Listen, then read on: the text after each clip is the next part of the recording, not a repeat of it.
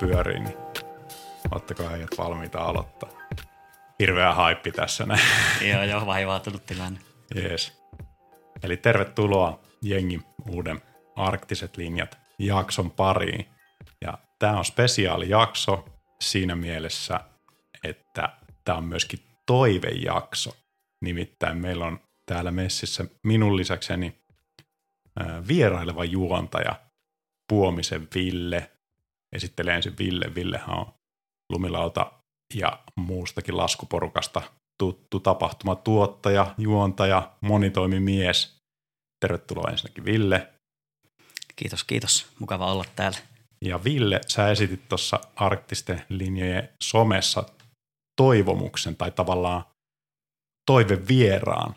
Ja sun toive toteutuu tänään. Eli meillä on täällä Tommi Ylianttila, parhaiten varmaan suomalaisille ehkä Tech Ninein leffoista tuttu, tai jos mietitään, niin sitä alkaa olla pikkusen jo aikaa, että tota, kuka muistaa, joku saattaa olla ei nykyisistä, kukaan.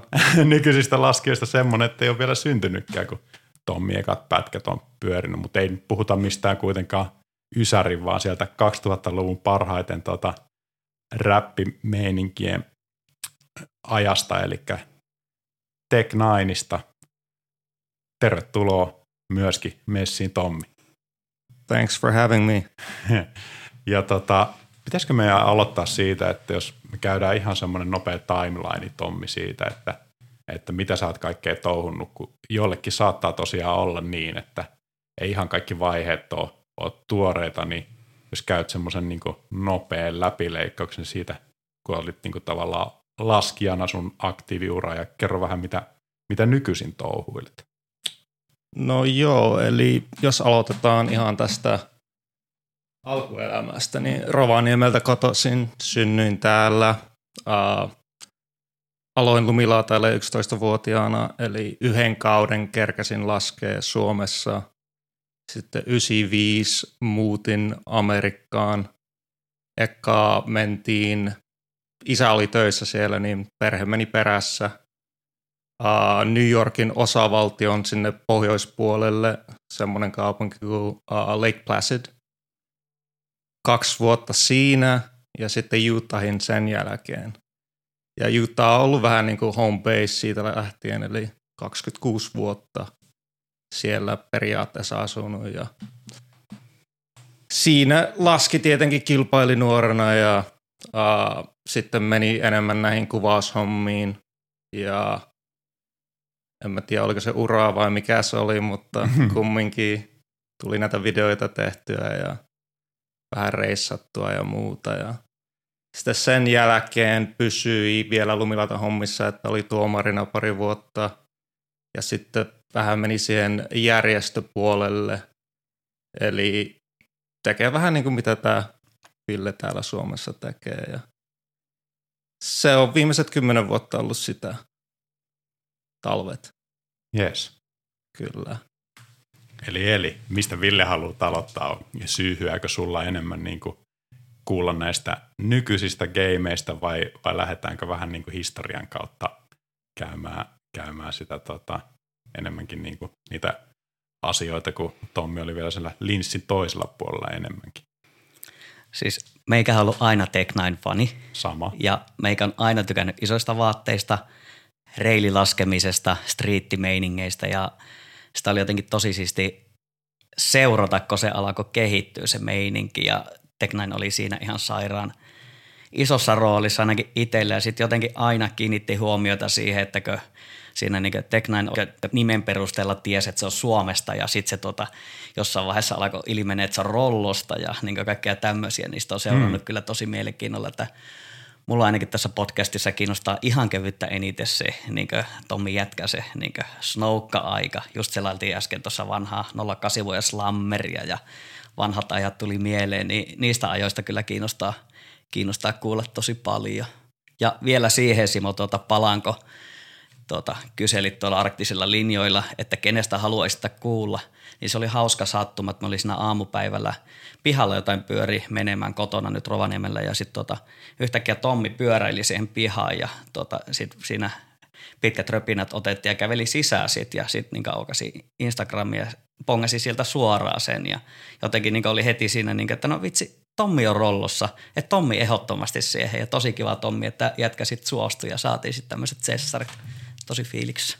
Todellakin. Siis tavallaan tämä on semmoinen, semmoinen juttu, että itse ei ehkä olisi voinut miettiäkään, että, että tämä olisi niin mahdollista, mutta tosiaan mehän nähtiin tänä kesänä, sä oot ollut viettää täällä, täällä kesää, sä oot Rovaniemeltä kotoisin, mutta niin mikä tekee tavallaan sun storista sellaisen erilaisen kuin kaikki muut, niin sä oot ollut siellä Jenkeissä, sä tota, oot asunut siellä, teet, teet uraa ja näin poispäin, niin se on semmoista jotain, vaikka toki niin kuin muitakin ammattilumilautailijoita, suomalaisia on ollut siellä ja asuu edelleenkin, mutta, mutta tota, ne on kaikki ollut sille tavallaan Suomesta ensimmäisenä tuttuja ja sitten lähtenyt maailmalle ja sitten päätynyt sinne Jenkkeihin, mutta sulla on, sulla on niin erilainen, erilainen story. Tota, miten sä itse, niin onko sulla muuten niin kuin Suomen vai Jenkkien passi tällä hetkellä? Joo, siis mä oon täysin suomalainen. Että mulla on suomalainen passi, EU-passi ja Jenkeissä mulla on green card, mm. mikä tarkoittaa, että oot niin permanent resident, voit asua siellä niin kauan kuin haluat, voit tehdä töitä ja maksat veroja sinne. Kyllä, kyllä. Miten sitten niin kuin identiteetin puolella, että sä oot ollut tosi kauan siellä, miten sä niin itse koet, että, että tota, miten Suomi ja jenkit niin näkyy sussa itsessä ajattelun maailmassa olemisessa? Joo, siis Suomihan on tietenkin kotimaa. on syntynyt täällä, mutta onhan me niin kuin melkein 30 vuotta asunut Jenkeissä, että on se, niin kuin se, missä on tärkeät vuodet ollut. Mm. Eli on se koti. Olen mä aika amerikkalainen kai tässä vaiheessa pakostakin, että mutta olen pyörinyt täällä sen verran paljon vuosien mittaa, että sanoisin, että joka vuosi ainakin kerran käynyt Suomessa, niin on se, on se pysynyt sillä lailla, että vähän disclaimerikin, että ei ole, tämä suomen kieli ei ole ihan täydellinen mulla, mutta mä no. yritän. Itse tykkään ainakin siltä, että vielä vähän, vähän niin kuin tulee mie silloin tällä sieltä kuitenkin läpi, että huomaa, että missä on niin kuin nuoruus vietetty, niin ää, jos otetaan ennen, ennen niitä Teknaini-hommia, niin ää, missä sä aloitit lumilautailu? Joo, siis Rovaniemellä. Eli Kyllä. Oukulla taisi olla eka lauta, mitä ikinä laskin, oli niinku Crazy Banana, suoraan sieltä vuokrattiin, jossa oli niinku kovat siteet suksi bootseilla. Ja sen jälkeen varmaan pari kertaa niillä kävi ja sitten isä toi Jenkeistä niin semmoisen Wild Duck, jos muistatte sen brändin. Se oli tosi kova Suomessa yhteen väliin, kun Kemissä oli sen maahan tuoti, niitä okay. oli kaikilla. En, en tiennyt tuota, mutta se, se toi semmoisen, niin se oli mun eka niin kuin oma lumilauta ja se oli se eka kausi täällä, että 94-95 kausi. Ja tota, sanoit, että Jenkeistä isä toi, niin oliko sulla tavallaan isän töiden kautta sitten päädytte muuttaa sinne Joo, siis isä lähti töihin sinne. Olisikohan se jo mennyt joskus 93, eli se oli vähän niin kuin puolet ajasta täällä ja puolet siellä. Ja sitten me mentiin perässä koko perhe 95 kesällä, muutettiin sinne. Muistanko oikein, eikö se talviurheilun parissa työskenteli kanssa, että edesauttoko tämä siihen, että pääsi helpommin mäkeen ja meininkeihin? Joo, se kyllä se oli niissä, että en tiedä auttako vai oliko ihan, että asuin täällä talvessa ja suoraan seuraavaan talvipaikkaan ja kai tässä on koko elämä ollut tuommoisissa vuoristopaikoissa ja missä on näitä laskettelukeskuksia, niin se on melkein pakko harrastaa siinä vaiheessa. Mm. Minkälainen kulttuurishokki oli sitten niin muutto Jenkkeihin? Kotiuduitko hyvin sinne, jos muistelet sitä? No siis alussahan se oli aika vaikeaa, että 11-vuotiaana niin kuin, täällä oli vitosluokalta lähti, eli ehkä yhden vuoden oli niin kuin, opiskellut englantia. Eli en osannut puhua yhtään englantia. Ja suoraan kouluun sinne, ja mä vielä niin kuin, hyppäsin yhden luokan, eli menin suoraan seiskalle. Ja o- o- sanoisin, että oli ne eka kuukaudet aika vaikeita, että sen kielen kanssa, mutta nopeasti siinä iässä sitten niin kuin oppii ja, ja joo, sanoisin, että pari kuukautta niin aika hyvin alkoi menee sillä lailla, mutta olihan, onhan se shokki, totta kai. Totta Mm. kai vielä täältä Lapista lähtee ja Totta. kyllä. Niin mit, mitä sä sanoit, että mikä oli se teidän eka asuinpaikka? Lake Placid, Eli New on, York, Siellähän on ollut nämä ol- olympialaisetkin joskus. correct, joo. Miracle on Ice. Kyllä. Se oli uh, 1980 taisi olla ne olympialaiset. Ja ehkä oli toisetkin joskus sitä ennen, mutta eli siinä on vähän semmoinen semmoinen urheilukaupunki, aika pieni ja siinä on laskettelukeskus aika lähellä. Mm. Olisikohan 15 minuuttia, 10 minuuttia siitä. Niin. Okei, no mikä, minkälainen meininki oli Oukkuun verrattuna? Kävitkö laskea siinä paikallisessa? Minkälainen? Ei yhtään niin kuin itselle soita mitään kelloja. Että... No tietenkin vähän isompi vuori, mutta yksi juttu, mitä niin kuin muistaa tosi hyvin on, että kun täältä lähti, niin ei ollut koskaan noita goggles, mitä, siis Laskulaseja. laskelaseja, niin sinne kun päätyi ja oli niin kuin nuo tykitushommat päällä eka päivinä, nuo lumentykitykset, niin kyllä itki, kun siinä Hmm. laski alas, että se oli niin kuin eka juttu, että piti ostaa ne ja sehän on East Coastia, eli aika jäistä meininkiä, että varmaan sillä lailla vähän samanlaista kuin täälläkin, että ei ole mitään optimaaliset niin kuin laskuconditionit. Tykkilunta ja jäät. Tuttu, tutulta kuulostaa. Joo, siis väh, vähän isompia vuoria, mutta muuten sillä lailla samanlaista. Kyllä. Sillä mä just kysyin, että kun sitten tiedän, että olet enemmänkin siellä Utahissa pyörinyt, mikä on niin kuin, ainakin markkinoi itteensä, että the best snow on earth tai jotain vastaavaa, niin, niin tuota, se oli varmaan eri, erityyppinen se Ice Coast. Joo, se on, se on niin kuin 180 astetta just Utahista, mutta se oli varmaan hyvää mulle, että mä opin laskea siellä. Koska sitten kaksi vuotta sen jälkeen, kun muutti Utahiin, niin sehän oli niin kuin muuttaisi paratiisiin. Yhtäkkiä on paljon enemmän lunta ja se on pehmeätä, että voi periaatteessa laskeutua pää eellä eikä mitään tapahdu. Okei. No mennään vaan suoraan sinne, niin miten tota, sitten kun muutitte sinne, niin ö, oliko sulla joku kotikeskus siinä, missä kävit vai minkä tyyppistä se oli se laskeminen? Joo, silloin? Me suoraan muutettiin niin Park Cityin, jotka monet varmaan silloin ei tiennyt, mutta sehän oli 2000-luvun alulla niin kuin paras parkki varmaan maailmassa. Että silloin kun me muutettiin, niin se oli vähän pienempi, ja, mutta silti hyvää lunta ja siinähän on niin kuin siinä alueella tunnin sisään varmaan jotakin kahdeksan eri laskukeskusta. Mm, mm. Eli jengi saattaa tietää niin kuin nimiä kuten Snowbird ja sitten siinä on Brighton, kyllä. Ja sitten on tämä surullisen kuuluisa alta, jo, jonne ei tota, ja, Deer, lumilautailijat ja ei Deer pääse. Valley. Niin totta, se, Deer Valley on oikeastaan niin kuin Park Cityssä. Eli siinä oli silloin, kun mä muutin, niin kolme keskusta. Deer Valley, joka oli vaan suksi, Park City ja sitten Canyons. Ja näinä päivinä niin kuin Park City ja Canyons on liittynyt yhteen ja se on yksi iso, Amerikan isoin uh, tämmöinen laskettelukeskus. Kyllä.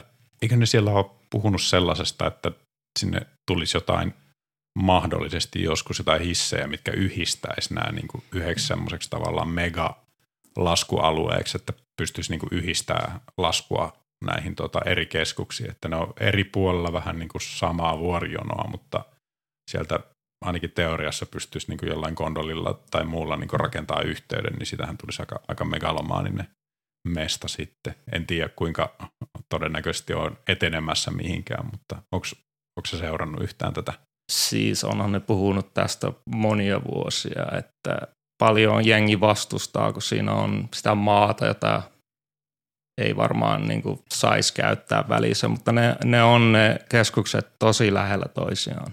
Mm. Että kun ajaa, niin siinä menee varmaan tunti, kun pitää kiertää niin kuin Salt Lake Cityn kautta niille toisille keskus, kes, keskuksille, mutta jos oot niin kuin Park Cityn päällä, niin sä pystyt näkemään uh, Brightonin Mm. tai sinne puolelle. Että ne on, ne on tosi lähellä. Onko se, onko se maankäyttö sitten siitä, että onko siinä niin kuin näitä tuota, native lands tai jonkun, niin kuin, vai onko siinä niin kuin luonnonpuistoa välissä vai? No se, mä en oikeastaan ihan varma, että ei, ei, se on jotakin tämmöistä wilderness-aluetta, johon ei saisi rakentaa tyyliä, että ne haluaa conserve, conserve it. Mm, mm. Tota, toi on kiinnostavaa sen takia, koska itse on tosiaan kerran käynyt niin kuin Snowbirdissa 2019, mutta tota, ää, ja silleen niin kuin nähnyt sen, että onhan se tosi erilainen alue kuin vaikka, vaikka niin kuin Suomessa tai monessa muussakin paikassa, että, että tota, ja eri meininki muutenkin siellä mun mielestä keskuksissa. Mutta tota, puhutaan siitä vähän myöhemmin, ettei ihan mennä saman tien sivuraiteille, niin, niin, niin tota, pysytään tarinassa. Kerro, kerro tota, ää, miten sulla niin harrastustoiminta toiminta eteni. Me, meille varmaan, niin kuin, olisikohan ensimmäisiä semmoisia, että mistä niin kuin sun nimi voisi olla tuttua, on just nämä ää, Finger on the Triggerin pätkät sun muut, olisiko jotain vuosi 2003 about, mistä puhutaan, milloin on tullut ensimmäisiä, mutta nyt oltiin niin kuin vielä Ysärin puolella, eikö niin? Joo, siis eli 90, 97 muutin vuodet. Mä taisin olla jossakin semmoisessa pikku lumilautakerho tyyppinen juttu ja kisailin paippia suuri, niin kuin, varmaan eniten paippia laski silloin ja Mm. mä reissailin ympäri Amerikkaa ja tein kisoja ja sitten kun koulut loppu 2001, vähän sitä ennenkin, niin alkoi muuttua just tuohon kuvausmeininkiin. Tietenkin oli oma crew siellä, jonka kanssa kuvattiin jotakin pikkujuttuja ja sehän oli just sitä aikaa, kun alkoi tulee näitä Simple Pleasures ja muita tosi hittileffoja Mm. ja paljon kuvattu just Utahissa ja laskijoita paljon Utahista kotoisin, niin Kyllä, kyllä. se veti just siihen meininkiin. Jos, jos mä muistan oikein, niin eikö toi just vuosituhannen vaihde, niin silloinhan tuli nämä tota, Mac, MacDogin niin kuin ehkä ikonisimmat leffat. Ja sitten 2000-luvun alkuvuosina tuli sitten, sitten näitä esimerkiksi fo, Forumin resistansseja ja muuta, niin kuin tämmöisiä, mitä meidän ikäiset, sanotaan mä oon 86 syntynyt, Ville vissiin onko 85, Joo. ja varmaan niin kuin aika sama, samanlainen sukupolvikokemus, että silloin se, niin kuin se kulttuuri meillekin tänne, mä oon ollut Etelä-Suomessa, Ville täällä pohjoisessa, niin on tullut niiden leffojen kautta, ja ne on ollut niin kuin ne isot starat siellä jossakin, J.P. Walkerit, tuota, Jeremy Jonesit ynnä muut tämmöiset, niin nehän on pyörinyt niin kuin siellä sun mestoilla silloin, vai ymmärränkö väärin, että ne on Salt Lake Citystä kotoisin ja Ymmärrät ihan oikein. se on aika surreal sillä lailla, että se on just noin, että niitä näkyy siellä. Olihan se eri aikaa, kun ei ollut mitään social mediata tai muuta, niin mm, ainoastaan leffojen kautta näkee ihmisiä mm, tai lehtien kautta. Mutta niin kuin Park Cityssäkin oli varmaan paras paippi siihen aikaan niin kuin Utahissa ja se oli vielä valojen alla, niin kuin yöllä voi laskea, mikä ei ole kovin suosittua Jenkeissä, koska isoja vuoria vaikea valottaa, niin mm, siellä joskus meni illalla laskea ja voi olla, että oli joku Linus-veljet siellä ja Mikey LeBlanc ja Walkeri tai Jeremy Jones ja näitä muita isoja nimiä, niin oli se aika ihmeellistä Aika nuorena miehenä. Mitä Ville sanoo tähän? Aika, aika päräyttävää olisi tuommoinen, niin että täällä ei ole täällä Lapissa ihan hirveästi tuommoisia nimiä pörrännyt, että ne on ollut ne paikalliset legendat ainoastaan, mitä näkee. Ja se oli siisti silloin kanssa, että eihän ne mitään paippilaskijoita ole, mutta kaikki laski kaikkea silloin, että mm. ei ollut mitään tämmöistä specialized meininkiä, että mä vaan vedän reilejä, että kaikkia näkyy niin kuin vähän joka puolella. Mm. Mikä se tuota, mikä teidän crew oli, että jos sä oot siellä kasvanut ja sitten mitä nyt sun kanssa on jutellut lumilautailusta aika paljon, niin tota, oot droppailu, että sulla niin meikä kyselee hulluna aina totta kai sulta jenkkilaskijoista, että tunneksi sitä, tunneksi sitä, eikö Piitneri ole sieltä päin ja kaikkea. Niin joo, joo, ne on mun hyviä kavereita, että niin parhaita kavereita, niin sillä, milloin, niin kuin, missä vaiheessa sulla alkoi muodostua se crew siellä, kenen kanssa aloittaa kuvailemaan ja sitten tota, oliko siinä heti alussa näitä tämän tyyppisiä, pitnerityyppisiä jätkiä? Löysikö sen sieltä tämän koulusta vai miten sulla alkoi toi kuvaushomma Joo, menee? siis alussa ei ollut noita nimiä, että se oli justiin niin kuin koulun, ketä asuu Park Cityssä, joka on noin 30 minuuttia Salt Lake Citystä, eli isoin osa näistä kovista laskijoista on varmaan Salt Lake Citystä kotoisin. Mutta Joo. Park Cityssä oli minun pikku crew. Siitä varmaan kovin nimi, joka tuli, oli Casey Nelson. Ja se oli niinku foorumille laski silloin alussa ja se kuvasi justiin tämä Finger on the Triggerin kanssa ennen kukaan muut, ketään muuta ja sitä kautta varmaan se mullekin sitten aukesi se opportunity. Että joo, se oli vähän eri crew silloin, mutta silloin kun alkoi niin kuin ajaa, itse sain kortin 16-vuotiaana tietenkin Jenkeissä ja alkoi vähän liikkua enemmän ja Salt Lake Cityssä hengaan, niin sanoisin, että siinä kun oli noin 18, niin alkoi hengaa justiin näiden Justin Benin kanssa ja Aaron Pittnerin kanssa ja Mark Edlund ja Nate Bozong ja mitä näitä eri jätkiä. Niitä on paljon. Mm. Kovia nimiä. Aikamoisia. Mä palaan vielä siihen, niin kuin, mitä Tom, Tommi sanoi tuosta, että kaikki laski kaikkea, niin silloinhan oli esimerkiksi tuota, JP Walkerillakin oli pätkässä vielä, ootas nyt, se oli toi äh, MacDogin leffa. No hitto. Nyt ei soi, soi tota kellot, mutta Resistance en, mikä se oli? Simple Pleasures. Se oli by va- Decade. By... Sen jäl- Decadein jälkeen. Siis toi ihan, ihan le- legendaarisimpia leffoja, mutta tuota, tämmöistä tämä on tämän muistin no. kanssa. Anyway, jatka. Anyways, niin tota, silloin J.P. Walkerillakin oli tota, Hieroglyphicsin tahtiin, niin vedettiin paipissa haakoneita ja sitten sen jälkeen niin kuin, tota, oli jotain ihan parkki, parkkireili tota, laineja. Että se oli aika erilaista kuin sitten muutama vuosi sen jälkeen. Ja varmaan siinä niin kuin yksi semmoinen pioneeri tuossa tavallaan, että miksi reililaskiminen sitten löi läpi, niin oli just Nate Bosung. Että jos en ihan väärin muista, niin Bosungilla oli ensimmäinen niin kuin pelkkiä reilejä käsittävä niin kuin videopartti, ja se oli ehkä silloin vähän semmoinen tietynlainen kulttuurisokki, että mikä tämä meininki on, että osaako tuo jätkä sitten edes niin kuin hypätä, että kun se vetää vaan näitä reilejä. Tai ainakin meidän kaveriporukassa vähän niin kuin mietittiin tämmöisiä asioita, niin, niin, niin siitä, siitä ehkä alkoi sitten sellainen tietynlainen tota, erilainen liikehdintä niiden vuosien jälkeen, mitä sitten niin kuin Tech9 oli tietenkin niin kuin iso osa, osa sitä ja Bosun toki osa myös Teknainin tarinaa. Niin, niin, Ni, tota... Niinhän se oli, kyllä.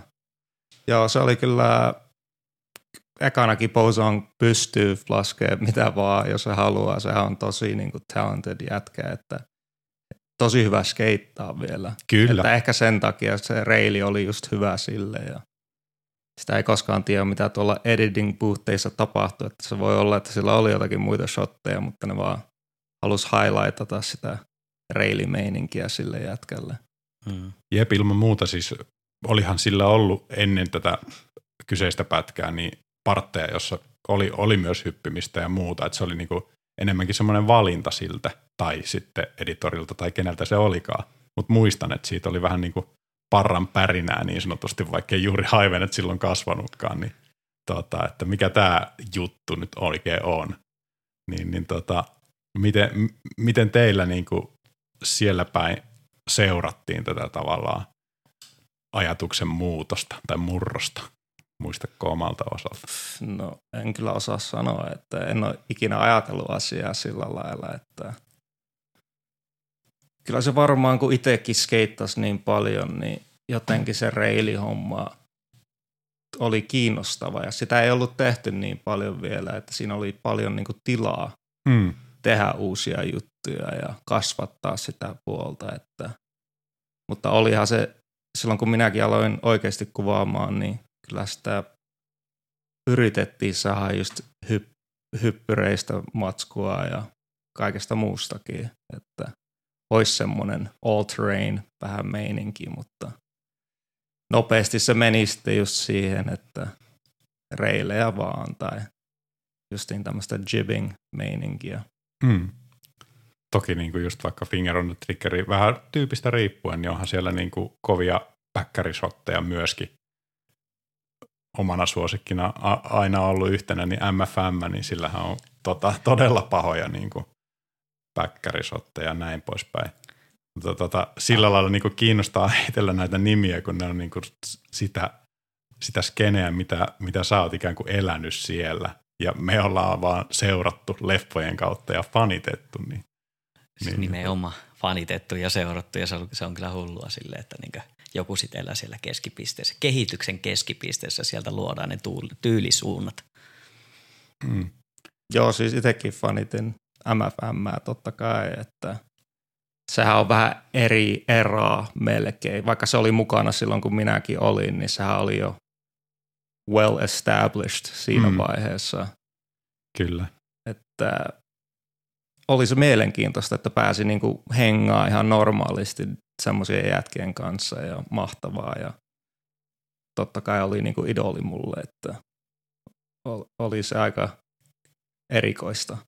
Kyllä. Mutta kerro tosiaan niinku omasta osasta, että, että tota, miten sulla niinku, ö, mistä just otit vaikutteita Inspistä, minkälaista, minkälaista laskemista touhusitte sen teidän oman kryyn kanssa ja, ja tota, oliko jotain niinku ennen kuin sitten päädyit tuohon Finger on the Trigger-porukkaan? Oliko teillä jotain omia crew-leffoja tai jotain vastaavaa? Ja onko niitä säilynyt jossain? Se on myös mielenkiintoinen kysymys. YouTubessa. No, no inspiraatiota kyllä niin kuin mulla aina tuli New Yorkin niin kuin hip-hop siinistä, että se oli aina vähän semmoista rap-meininkiä aika nuoresta lähtien. En tiedä, onko, oliko se sitten, että kun asu siellä pari vuotta sillä puolella maata, että mutta siitä tuli sitä kumminkin sitä tyyliinspiraatiota. Ja sitten niin kuin sanoin, että kun alkoi näkyä noita reilejä, niin se oli ehkä niin kuin itselle tuntuu semmoiselta, mitä haluaisi itsekin tehdä. Ehkä se oli helpompaa, kun ei osannut oikeasti lumilautailla. Niin. Älä nyt tuommoista sano. Jätkällä on ollut kovia hyndäsottejakin niissä parteissa, on kattonut. Hyvin vähän. Ja rinnenneppailua ja kaikkea muuta. Niin tuota.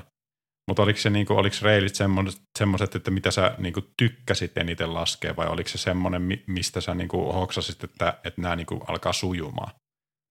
No varmaan vähän kumpaakin, että siinä oli se hauska puoli, että ei tarvinnut lähteä jonnekin keskukseen laskea. Voi Kyllä. laskea tyylin takapihalla ja kruisailla jotakin neighborhoodeja ja löytää paikkoja ja kavereiden kanssa siellä niin kuin värkätä. Ja sekin puoli, että kun niitä ra- rakentaa niitä hyndiä just niin kuin reileihin, niin siinä on niin kuin aikaa vähän prosessoida, että mitä aikoo tehdä ja se oli jotenkin helpompi mulle niin kuin sillä puolella, että ei tarvi vaan mennä hyppää jostakin, joka on jo rakennettu. Itse saa vähän niin kuin päättää, että miten se hyndä tulee siihen. Ja, eli ehkä se auttaa ja mä tykkäsin siitä puolestakin sitten. Mutta ei, ei taida olla kyllä mitään leffoja. Niin kuin, ei mä, musta me ei koskaan niin kuin oikeasti tehty leffaa, me vaan kuvattiin ja niitä shotteja saattoi mennä johonkin muihin leffoihin. Siellä oli semmoinen kuin SFK, en tiedä, oletteko koskaan kuullut, Stupid Fucking Kids. En ole kuullut, mutta meinaan ottaa selvää tämän jälkeen. Joo, siis siellä, tämäkin oli varmaan vähän myöhemmin kumminkin, mutta niiden leffat oli ehkä parhaita leffoja, mitä on ikinä tehty. Että jos löytyy jostakin, niin kannattaa katsoa. En tiedä, onko YouTubessa, mutta...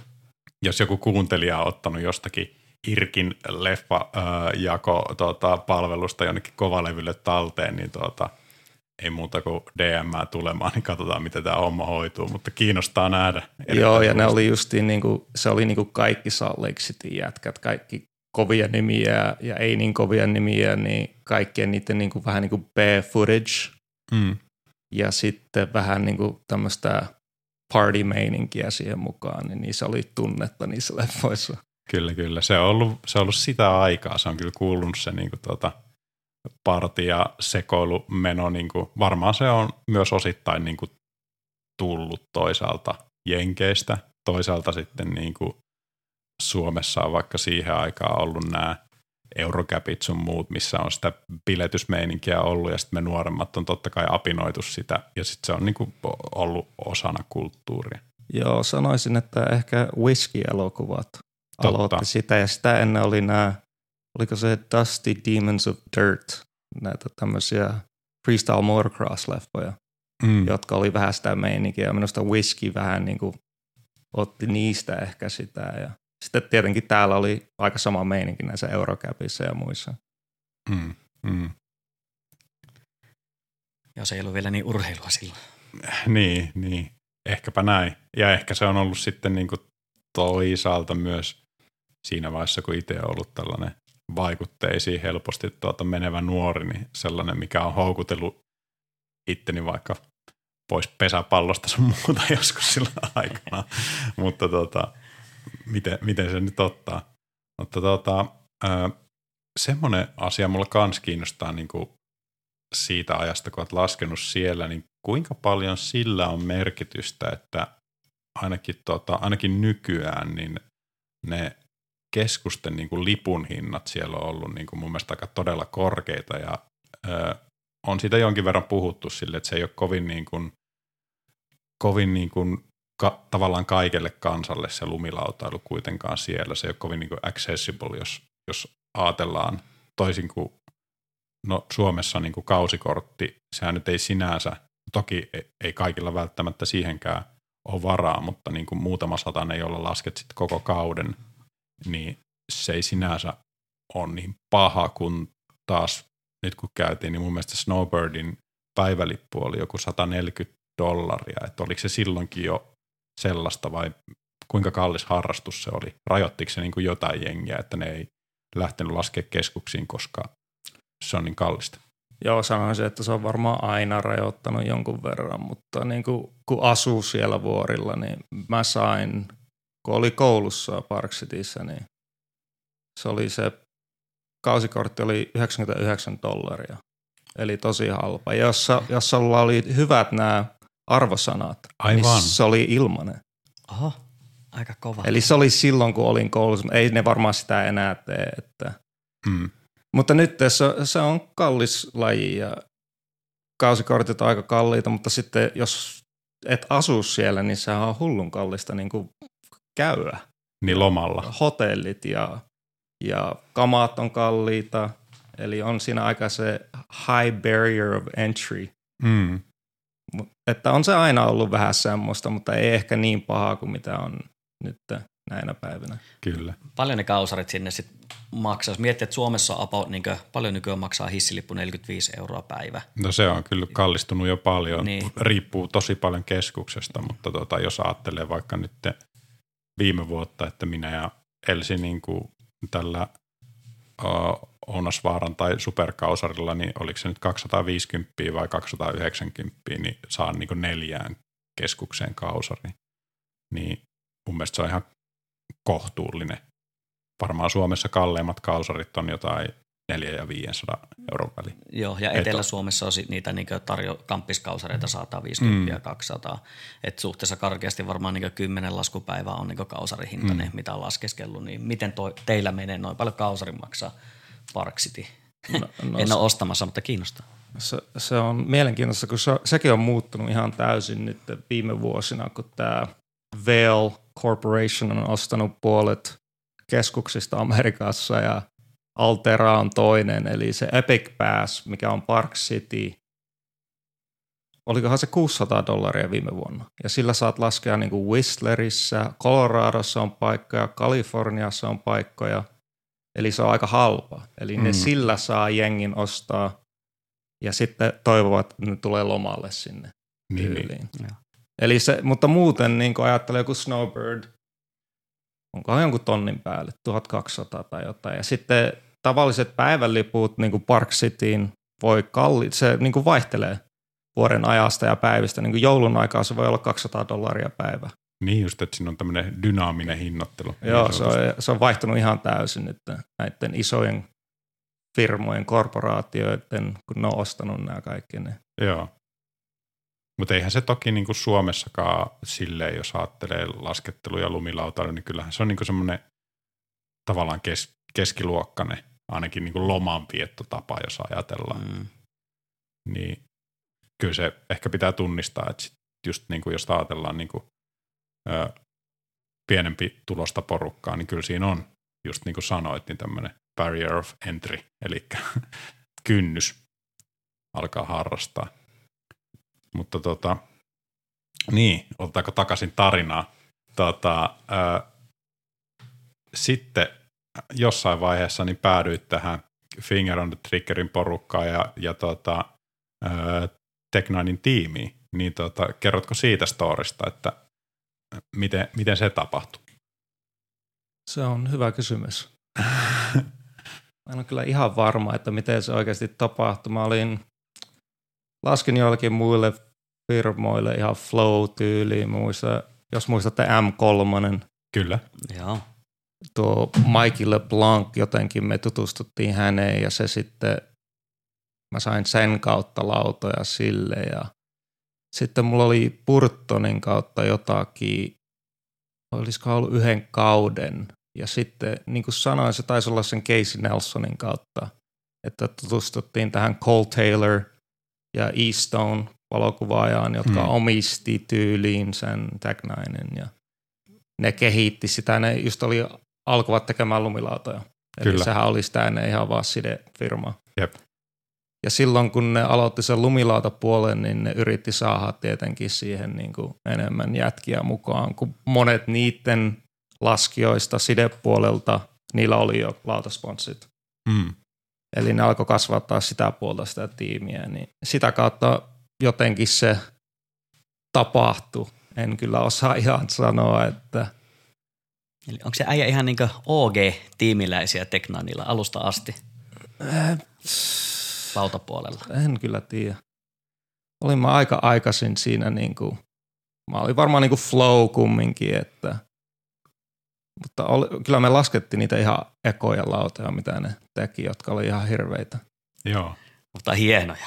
Jos, jos haluaa niin kuin tarkemmin tutustua tuohon Teknainin tarinaan, niin ö, voi suositella tuota, tietenkin englannin kielellä, niin tämän Eastonein jaksoa Bomb Hole podcastissa. Siinä käydään läpi niin kuin aika hyvin se tarina tota, niin kuin sen industri kannalta ja miten, miten se Eastone on sen silloin tota, perustanut, mikä rooli sen Fajalla on ja myös muistaakseni Cole, tai tämän Taylorin storista kerrotaan siinä, siinä kanssa, niin se on ehdottomasti suositus kuunnella. Se on ihan mielenkiintoinen, mielenkiintoinen tarina, että, että miten se, se meni ja tota, siinä oli jossain vaiheessa oli eri omistajia ja muuta kaikkea, että tota, on ollut erilaisia vaiheita, mutta tosiaan niin niille, jotka ei tiedä, niin tämä Easton valokuvaajana niin on ollut perustamassa ja omistamassa sitä, sitä merkkiä. Joo, sehän sen ihan täysin aloitti itse, niin kuin kertoo siinä tarinassa sillä että Kyllä. En mä paljon noita juttuja tiennyt itsekään ennen kuin mä kuuntelin sen joo. Bombhole-jakson. Että. Mutta joo, siitä lautojen kautta niin kuin alkoi sitten kuvaa niiden kanssa, että se taisi olla ne eka vuodet, niin kuin mä tulin Suomeen aina kuvaa itse varmaan kuukaueksi. Ja täällä oli jotakin näitä laskijoita kanssa, jotka oli Fredu, Sirviö taisi olla niillä mm. siteillä ja mitä näitä oli, Risto Ruokola, Vesa Nissinen ja Joo. niin sitten pyöri, niin kuin Riston kanssa pyöri aika paljon ja kuvasi täällä. Mä edes tiedä, mä saatan hypätä nyt, että mä en oikein muista, no kaikki nuo vuodet on vähän niin kuin lähtenyt yhteen. Joo, joo. Mutta sitä tot, aikaa.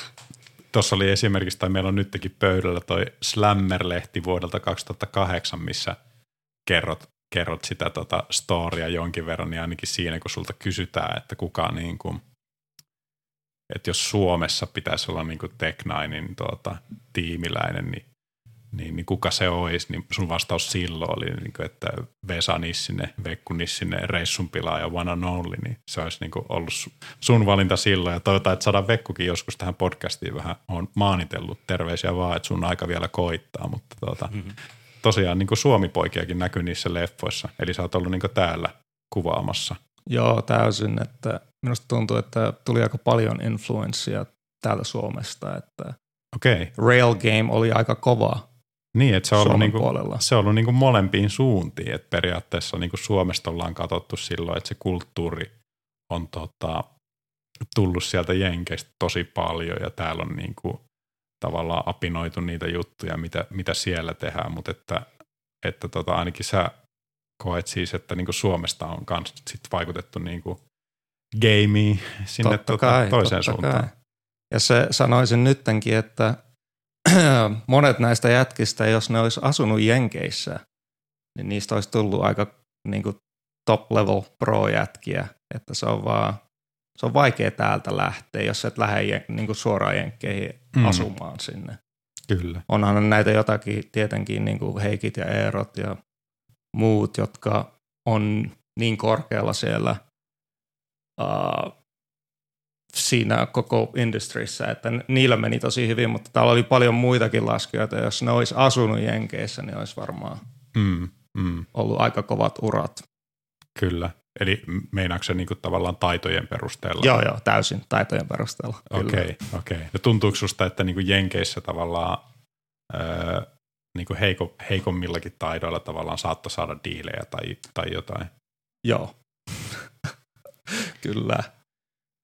Eikö sitä ollut joskus juttu, että sekin tuota, nyt, että suomalaiset, jos ne olisi asunut siellä, ne olisi pärjännyt, mutta yhteen väliin taisi olla trendi, että jos olet, jos olet suomalainen, niin sait diili, että suomalaisilla oli sinänsä hyvä maine. Joskus varmaan tyyliinkö niin meidän ikäluokka oli kohtu nuoria ja nousevia. Muista, että tämmöistä puhuttiin. Että... Niin, se on voinut olla varmaan just silloin varsinkin niin kuin joskus 90-luvulla ja 2000-luvun alussa just, että silloin oli niin kuin – Suomesta oli tosi, tosi paljon tuota mm. pro-tyyppejä, niin ehkä siinä saattoi olla sitten joku niinku tämmöinen labeli, että, että okei, toi on Suomesta ja toi on kova laskema, että se on varmaan tosi kova laskema. Laatutaku Suomesta. niin, niin. Miten sitten ajalla, täällä käymään kuvaamassa, on kuullut myös semmoista klisettä aina, että niinkö, etkö jenkit tulee tänne kuvaa, että täällä on niin helppoa kuvata, saa kuvata joka paikassa, ei tule kukaan keskeyttää häätämään, niin koiko se, tota, niinkö, että oliko se, niinkö, huomasitko eroa? Joo, ihan täysin, että kyllähän täällä oli aina helppoa. Jotenkin enemmän paikkoja löytyy ja sitä lunta on ehkä vähän paremmin kuin siellä niin kuin kaupungeissa. Mm. Ja jotenkin tämä arkkitehtuuri täälläkin oli ehkä parempi. Että joo, ja, niin, ei, ei poliisit tullut mukaan kovin paljon ainakaan niin kuin potkimaan pois paikoista, että oli, oli niin kuin hyvä paikka tulla, totta kai. Kerro vähän lisää tuosta niin kuin just äh, Jenkkien näkökulmasta, että jos miettii, niin itsellä oli jotenkin, en mä tiedä mistä se kuva on tullut, mutta semmoinen tietynlainen kuumotus siellä, kun käytiin siellä tota, Salt Lake Cityssä ja Snowbirdissa, niin ää, siitä tavallaan Jenkkien poliisivaltio mentaliteetistä, että vaikka ei ole tehnyt sinänsä mitään väärää, niin oli niin koko ajan semmoinen, että mä, mä en halua niin poliisien kanssa mihinkään tekemisiin mistään syystä. Tai sitten myöskin keskuksessa niin kuin, tota, skipatroli, että jos mekin haluttiin niin rakentaa joku hyndä tai joku semmoinen kikkeri sinne ja tiedettiin, että se ei ole sallittua ja sitten siitä ohi menee skipatrollia, jotka antaa vähän niin kuin ymmärtää, että me nyt tajutaan, että te ette ole niin oikealla asialla tässä, mutta huutelee jotain we didn't see anything tai, tai you're digging a snow pit there, are you? Ja vähän niin kuin sillä läpällä, että, että parokaa vähän äijät, että mitä te olette tekemässä. Ja sitten lopulta niin kuin siihen tulikin patrolli, joka, joka sanoi, että no niin, ei muuta kuin pistäkää hyndä tota matalaksi, että tämä ei ole, ei ole ok, kun taas sitten Suomessa niin ei kyllä tule mieleen, että että tota, jos rakennat johonkin niin kuin rinteen ulkopuolelle, mutta periaatteessa niin kuin keskuksen alueelle hyppyriä, että siitä niin kuin sanottaisiin yhtään mitään, niin onko sulla jotain kokemuksia siitä siellä paikallisesti, että olisi tullut sitten virkavallan kanssa jotain hämminkiä spoteilla. No ihmeellisesti ei kyllä pahemmin ole tullut. Että okay. Se minusta tuntuu, että paljon riippuu ihmisestä, miten reaktoi tuommoiseen ja sitten siitä poliisista tai ski patrol ihmisestä, että hmm. joitakin ei oikein kiinnosta. Kyllä meitä on potkittu monista paikoista pois, mutta se on aina ollut aika respectful, hmm. että ei ole mitään pahempaa tapahtunut ja paljon just kiinni ihmisestä taitaa olla. Että. Et puhumalla on niinku selvinnyt. Joo, täysin. Sehän on taito ihan, että just tuommoinen joku E-Stone on tosi hyvä puhumaan kaikesta pois. Mutta sitten miettii taas sitä, itsellä tuli mieleen, ensivaikutelma on aina tärkeä. Ja sitten kun siellä on ollut Tech Ninein crew kuvaamassa, niin nehän ei ole sen näköisiä jätkiä, että niitä olisi helpoin lähestyä, vaan mieluummin soittaa poliisit, että tuli se häätö. Niin sillä niin kuin, niitä ei siltikään tullut, te saitte tehdä rauhassa niitä juttuja siellä. Joo, se ihan riippuu paikasta, totta Joo. kai. Eli jotkut spotit on vähän kauempana muissa niin ihmis keskuksista sillä lailla. Ja hmm. Ei herätä niin paljon huomiota. Niin justi, ja kyllähän sitä itsekin tietää, jos oot, jos oot semmoisessa paikassa, että on paljon ihmisiä, niin eihän siihen edes kannata lähteä. Että just katsottiin tuota Slammeriakin, niin siitä oli kuvaa yhdestä letkestä, joka oli niinku keskuskirjasto Salt Lake Cityssä ja me vedet, ainoa minä ja yksi toinen jatka vedettiin se letke, niin se oli joulupäivänä, että ei ollut ketään missään ja ei tullut kukaan sanomaan mitään, kun kaikki oli kiinni ja kaikki oli kotona joulun vietossa. Mutta se oli sitten stopitettu sen jälkeen, että sitä ei kukaan pystynyt sen jälkeen enää edes vetämään. Joo, kun mä oon aika varma, että ne jotakin teki sille, että ei ole näkynyt sen jälkeen, että joku olisi vetänyt siihen. Aika kova. No tota, sanoisitko että sä olisit niinku ollut lumilautailu ammattilainen, että onko sä niinku tavallaan elänyt sillä? Saiko sä palkkaa? Uh, sanoisin, että en ollut ammattilainen. Sain palkkaa. Sanoisin, että olin tämmöinen sponsoroitu amatööri, olisi ehkä se oikea kuvaus siitä, että prohan periaatteessa pitäisi olla oma lauta. Mm jos sillä lailla ajattelee. Mutta... Meikä ajattelee, että se on pro, joka saa rahaa siitä ja pystyy niin sillä elämään kohtuudella. Täyttikö no, tätä? No kyllä se ehkä pari vuotta ainakin siinä oli, että oli niitä sponsseja tarpeeksi ja tuli vähän rahaa sieltä sun täältä ja näitä incentives ja mm.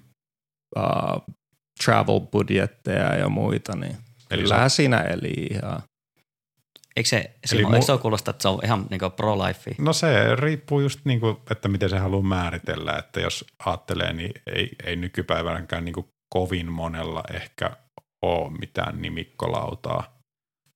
Ja taas sitten skeittauspuolella, niin sehän on niin kuin se tavallaan se kriteeri. Että Joo, jos, ja sanoisin vielä, että lumilautataso itsellä ei ehkä ollut pro taso. Okei, okay, eli suomalaista vaatimattomuutta kuitenkin löytyy vielä. Ku, tota, niin, en mä tiedä. Mä ehkä määrittelisin sen sillä lailla, että jos oot niinku elänyt sillä, etkä ole tehnyt muuta työtä ja oot pärjännyt sillä, niin silloinhan sä oot ollut niinku lumilautailun ammattilainen. Että haluaako siihen sitten laittaa semmoisen pro-labelin, että jossa otetaan nämä muut kriteerit, että pitää olla tietty taso tai feimi tai, tai sitten se nimikkolauta, niin se on tavallaan eri, eri kriteeri, mutta kuitenkin olet päässyt elämään niin kuin hyvää elämää lumilaudan päällä niin kuin muutaman vuoden ajan. Joo, siis mukavia kokemuksia ja reissannut ja tapa, tavannut paljon ihmisiä ja olihan se ihan hieno aika elämää, vaikka ei tule paljon muisteltua täh, tässä vaiheessa enää. Mutta. Tuleeko sulla katsottua sun omia partteja ikinä? No ei enää? todellakaan. Mulla Kuin, tulee. Kuinka pitkään tuota, sulla kesti sitä niin elämää periaatteessa teit pelkästään lumilautailua? No siis nuorena sitä teki, vaikka ei sitä saanut mitään. Niin. Mm. Mutta sanoisin, että olisikohan kolme, neljä vuotta sitä oikeaa, että oli niitä sopimuksia ja muuta. Okei, itse jotenkin täältä seuranneena ja tälle mielikuvien varassa, niin tota, ajattelin, että se niin periaatteessa oli pitempi, koska me muistan niin monta pätkää niin Teknainin leffaakin, missä sulla oli tosi kovia partteja. Silleen niin aina ootti, että tulee Teknainin leffa ja muistaa ne silleen hyvin. Ja sitten jotenkin näin jälkikäteen ajattelin, että se oli, kyllä, se oli pitempi aikakausi ja silleen niin en, en muista ulukatta minä vuosina ne tuli, mutta – Ehkä, ehkä se on ollut just sitä niin kuin aikaa, milloin mekin ollaan niin kuin seurattu ja mistä on jäänyt. Niin kuin, jos itse ajattelee silleen niin kuin tavallaan omaa lumilauta fanitusta, niin, niin kuin kaikista pysyvimmät muistot on varmaan just sieltä niin kuin Millenniumin tuota, ajoilta silloin, kun on, on aloittanut harrastusta ja on tullut kaikki Jussi Oksasen TB8-pätkät ja siitä eteenpäin. Ja sitten tavallaan toinen aikakausi on ollut siinä niin kuin just, tuota, just sitä aikaa, kun tech on ollut ehkä ainakin omasta näkökulmasta isoimmillaan. Eli varmaan just siinä jossain 2003 sitten, en mä tiedä, olisiko se ehkä joku 0809, sitten kun tuli finanssikriisi, niin sehän varmaan vaikutti moneen, mutta mä muistelisin, että ne, niin ne isoimmat pätkät on tullut silloin niin kuin 2003 sitten ehkä joku 2010.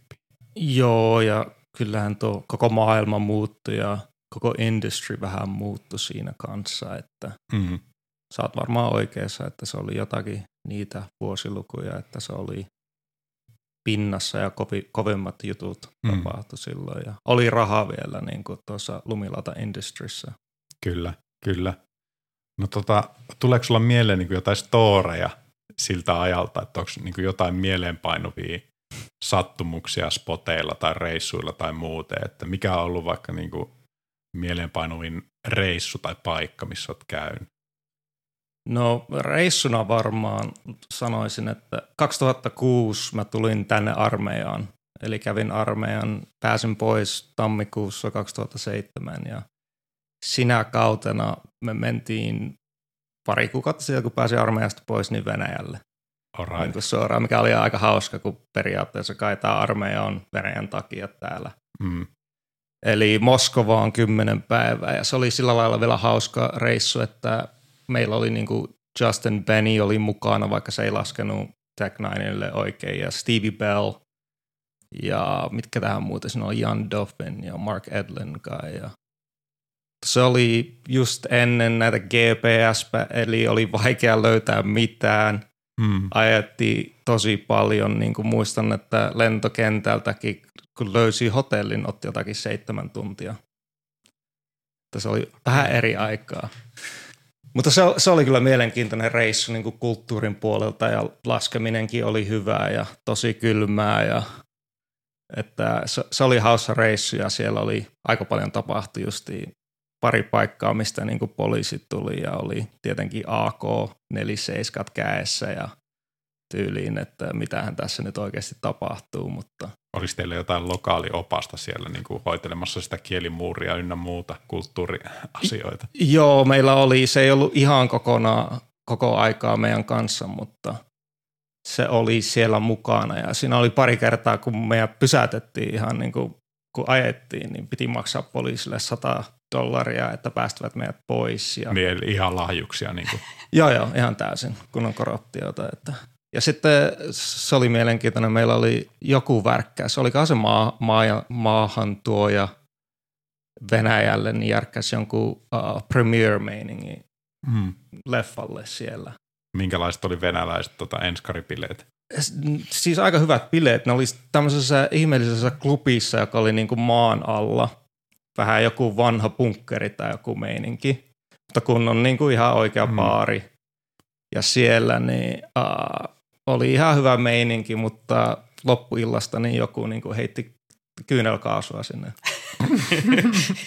normimeininki. Perus, perus, Ehkä se on normimeininki just Venäjälle. en tiedä, en ole itse koskaan käynyt. Tota, tavallaan olisi ehkä aikaisemmin kiinnostanut nykyisessä maailmantilanteessa, niin tuota, vaikea ajatella, mutta toivotaan tässä niin kuin side noteina tavallaan, että toivotaan, että sielläkin niin kuin meininki, meininki vaihtuisi ja mieluiten aika äkkiä, että, että tota, mielen, Joo, täysin, ja ihmisiä ja, ja tota, näin, että ei niin kuin toivo sinänsä mitään, mitään pahaa venäläisille tietenkään, mutta tota, on se vähän fucked up se tota, hallinto.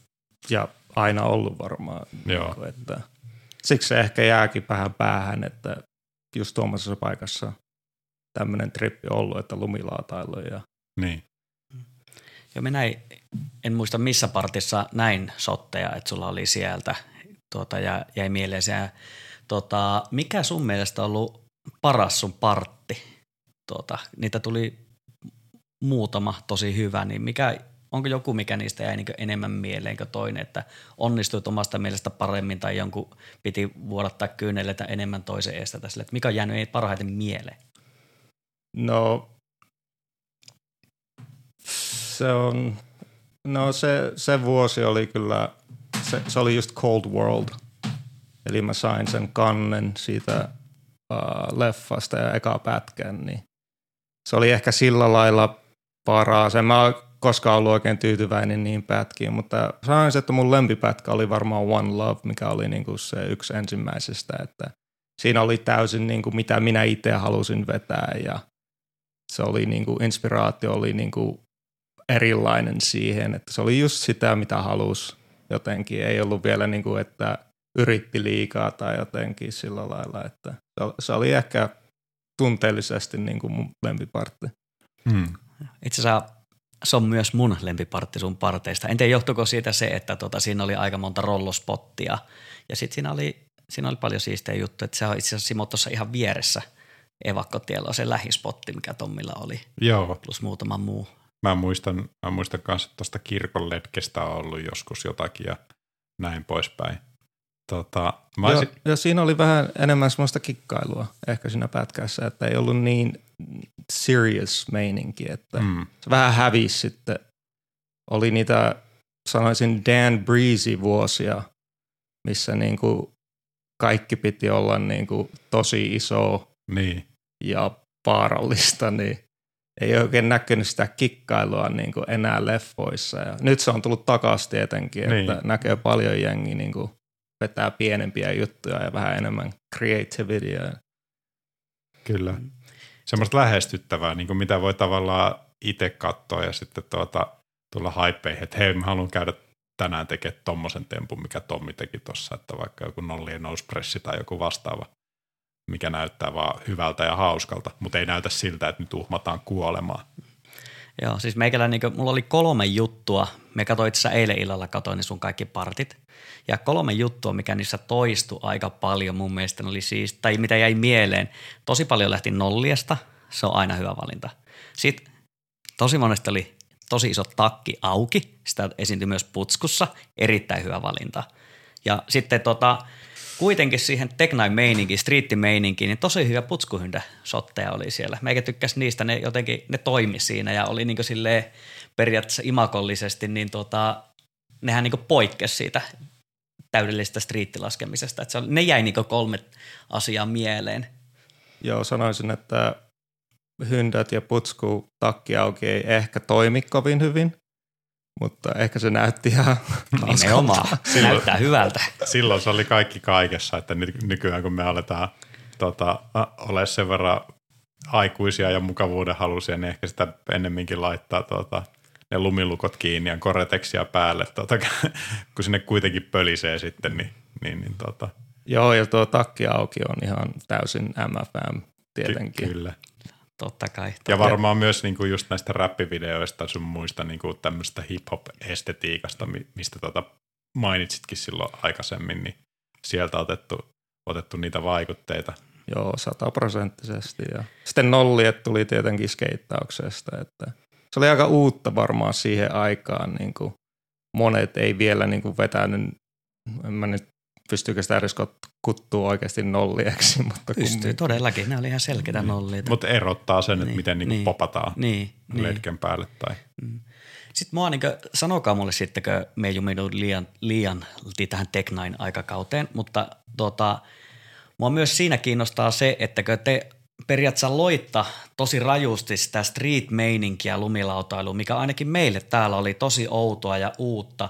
Ja sitten se on kuitenkin varmaan aika vaikea omalla tavalla, niin helppo on kopioida, mutta vaikea on keksiä uutta, niin se, että mikä teillä oli meininki siinä niin teillä oli varmaan tosi hyvä porukka, millä te teitte ja niin kuin, mikä toi se inspiraatio ja just se, että kuka keksi sen, että kaikilla pitää olla ihan sairaa isot vaatteet ja mistä noin kaikki jutut, niin kuin, tuskin on kaikkia niitä sanot, nyt Tommi sulle noin iso kama päälle tai toiselle näin, vaan se, että mistä se niin kaikki tämä kumpus, että, että hitto, että nyt lähdetään vääntää tämmöistä, niin tämä on siisti, tämä on meidän juttu.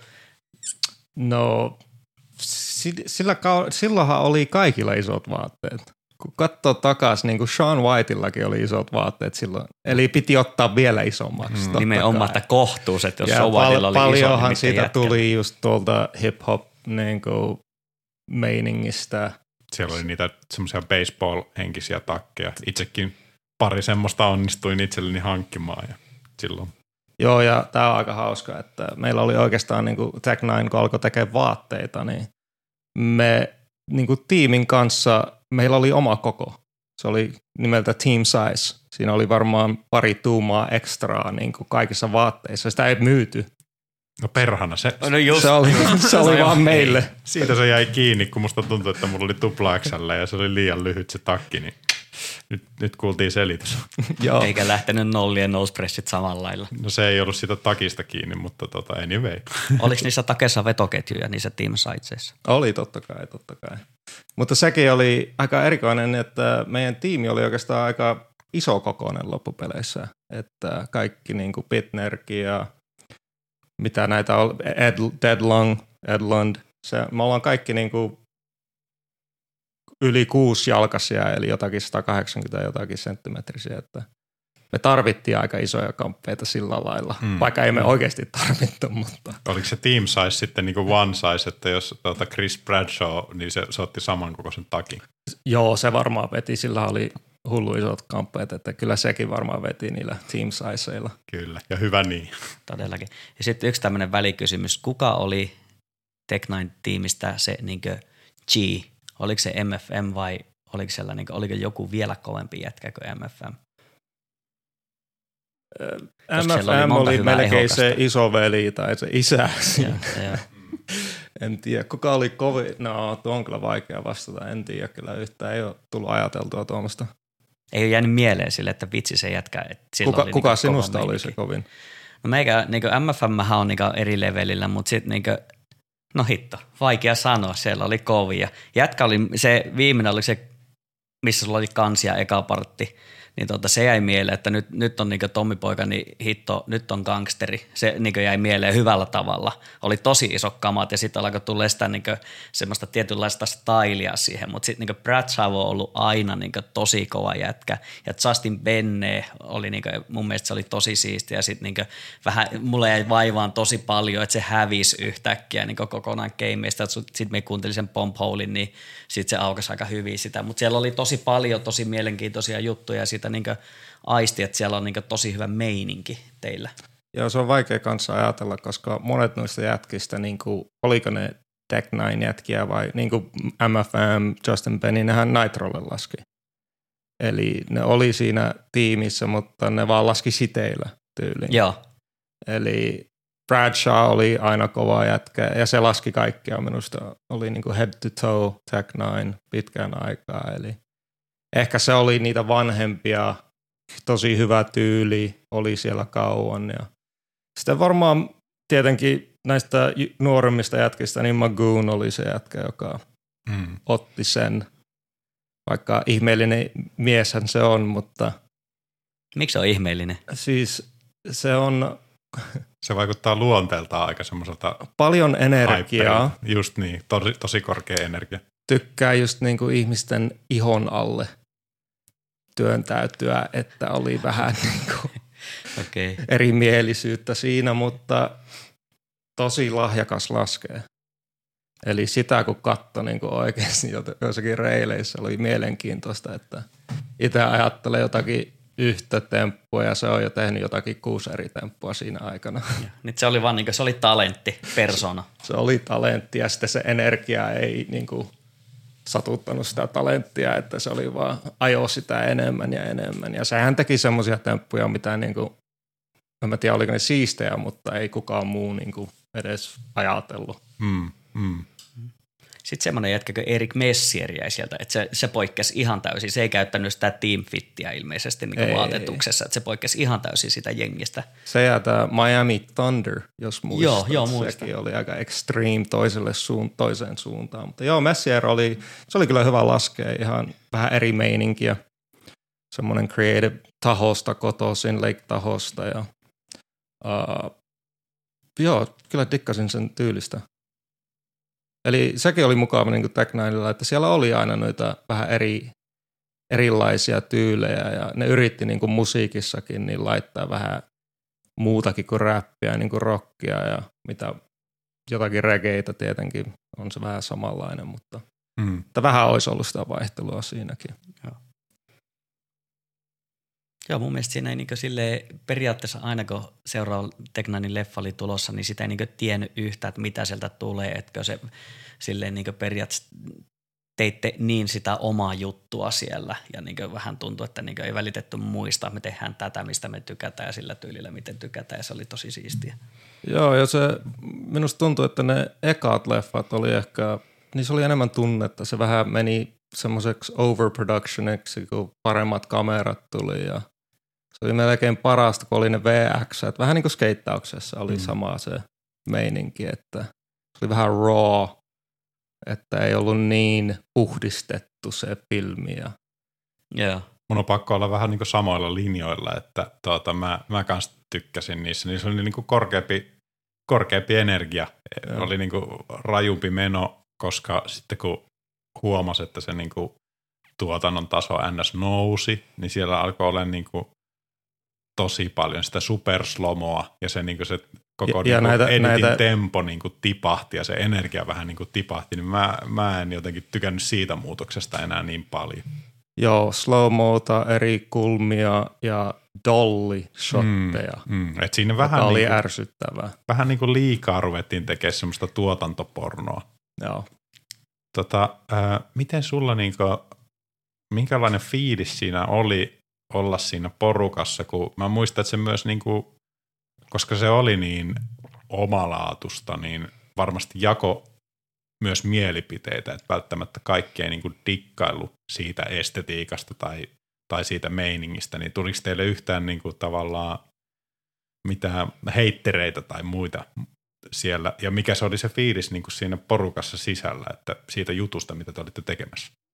No, sehän oli mahtavaa siihen aikaan, että me tehtiin justiin mitä me haluttiin ja kaikki oli just niin kuin, oli niitä samoja inspiraatioita just hip-hop-musiikista ja kaikesta, että varmasti oli heittereitä, onhan niitä aina. Mm. Niin kuin, mutta ei sitä sillä lailla näkynyt silloin. Se oli kumminkin monet niin kuin, tykkäs siitä meiningistä jotenkin. Ja mm, tosi monet. Ne oli aika mm. kovat, niin kuin, kun meillä oli joka vuosi niin kuin Las Vegasissa ne isot trade show meiningit ja siellä tuli aina teaserit. Niin niistä tuli aina aika hyvää palautetta Joo. juuri niin kuin ihmisiltä, josta, jolta ei niin kuin uskonut, että olisi tullut sitä palautetta. Että se, oli, se oli mielenkiintoinen, se oli aika kova meininki siihen yhteen aikaan silloin. Liittyykö se yhtään sun mielestä niin kuin tavallaan tämmöiseen, kun Suomessa ei välttämättä aina tykätä, jos joku on olevinaan. Niin kuin, että jos on vähän niin kuin showta, niin suomalaiset on aina vähän silleen, että no mitä, mikä toi nyt on olevinaan, mutta sitten en tiedä, onko Jenkeissä sitten, että enemmän arvostetaan niin kuin sille, että joku on niin kuin hustlaa ja tekee sitä omaa juttua rohkeasti ja niin kuin annetaan arvostusta sille, vaikka se ei olisikaan sitten niin kuin just se tyyli, mikä, mi, mi, mitä vaikka itse edustaa tai mitä dikkaa? Onko no, on, niin kuin... on se erilainen kulttuuri, että varmaan on sitä ja eihän sitä koskaan tiedä, mitä niin kuin ovien takana sanotaan. Totta. voi olla ihan eri.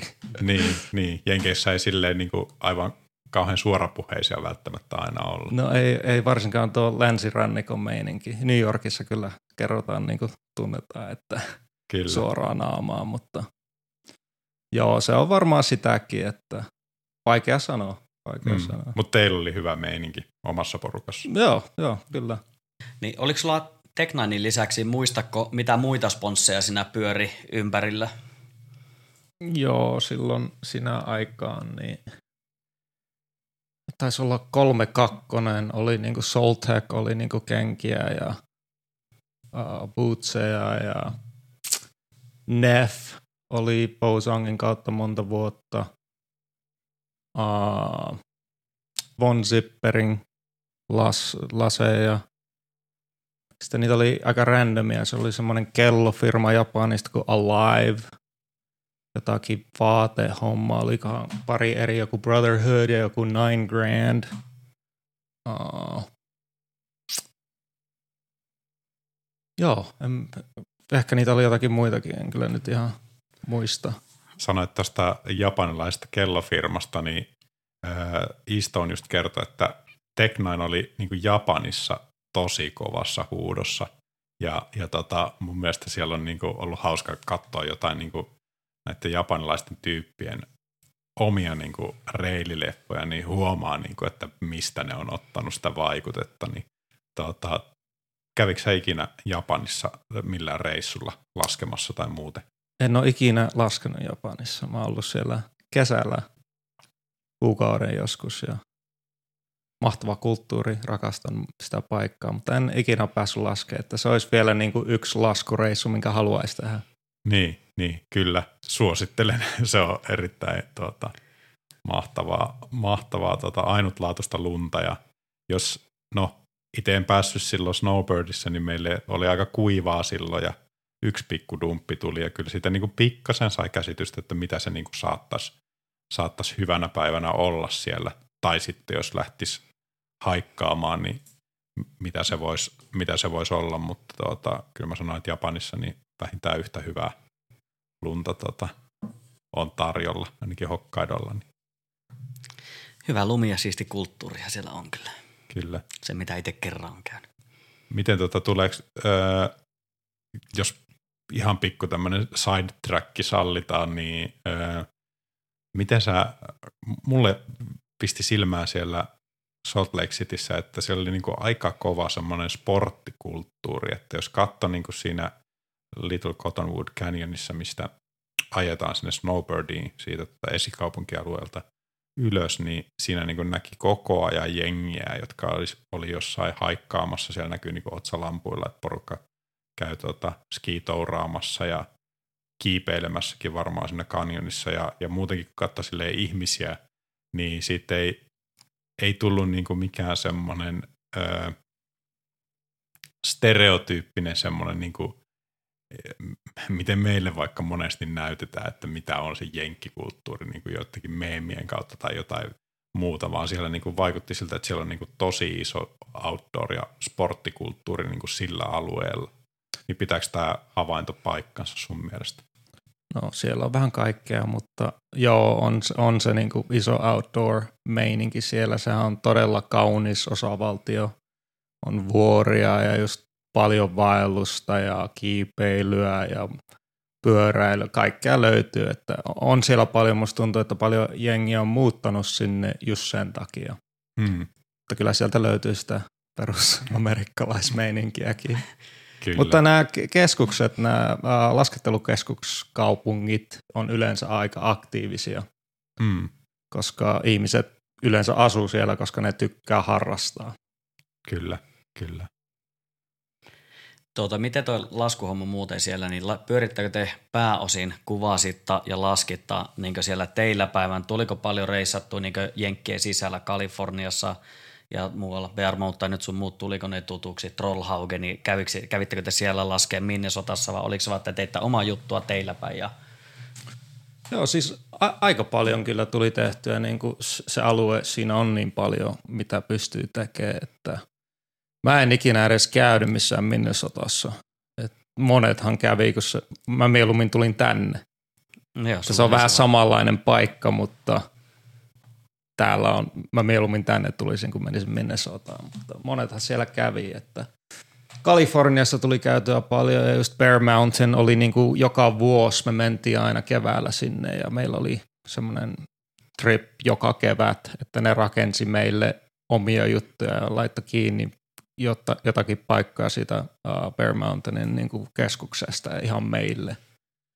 Että ne oli aina tosi hauskoja aikoja. Ja tuolla MFM oli hotelli siellä, The Block, okay. silloin, eli me oltiin aina siellä viikkoja, laskettiin ja vähän pidettiin hauskaa aikaa ja, ja yritettiin kuvata. Bear Mountainista multa tulee kyllä varmaan ensimmäisenä mieleen just Chris, Chris Bradshaw. Niin Sehän on sen, sen paikka.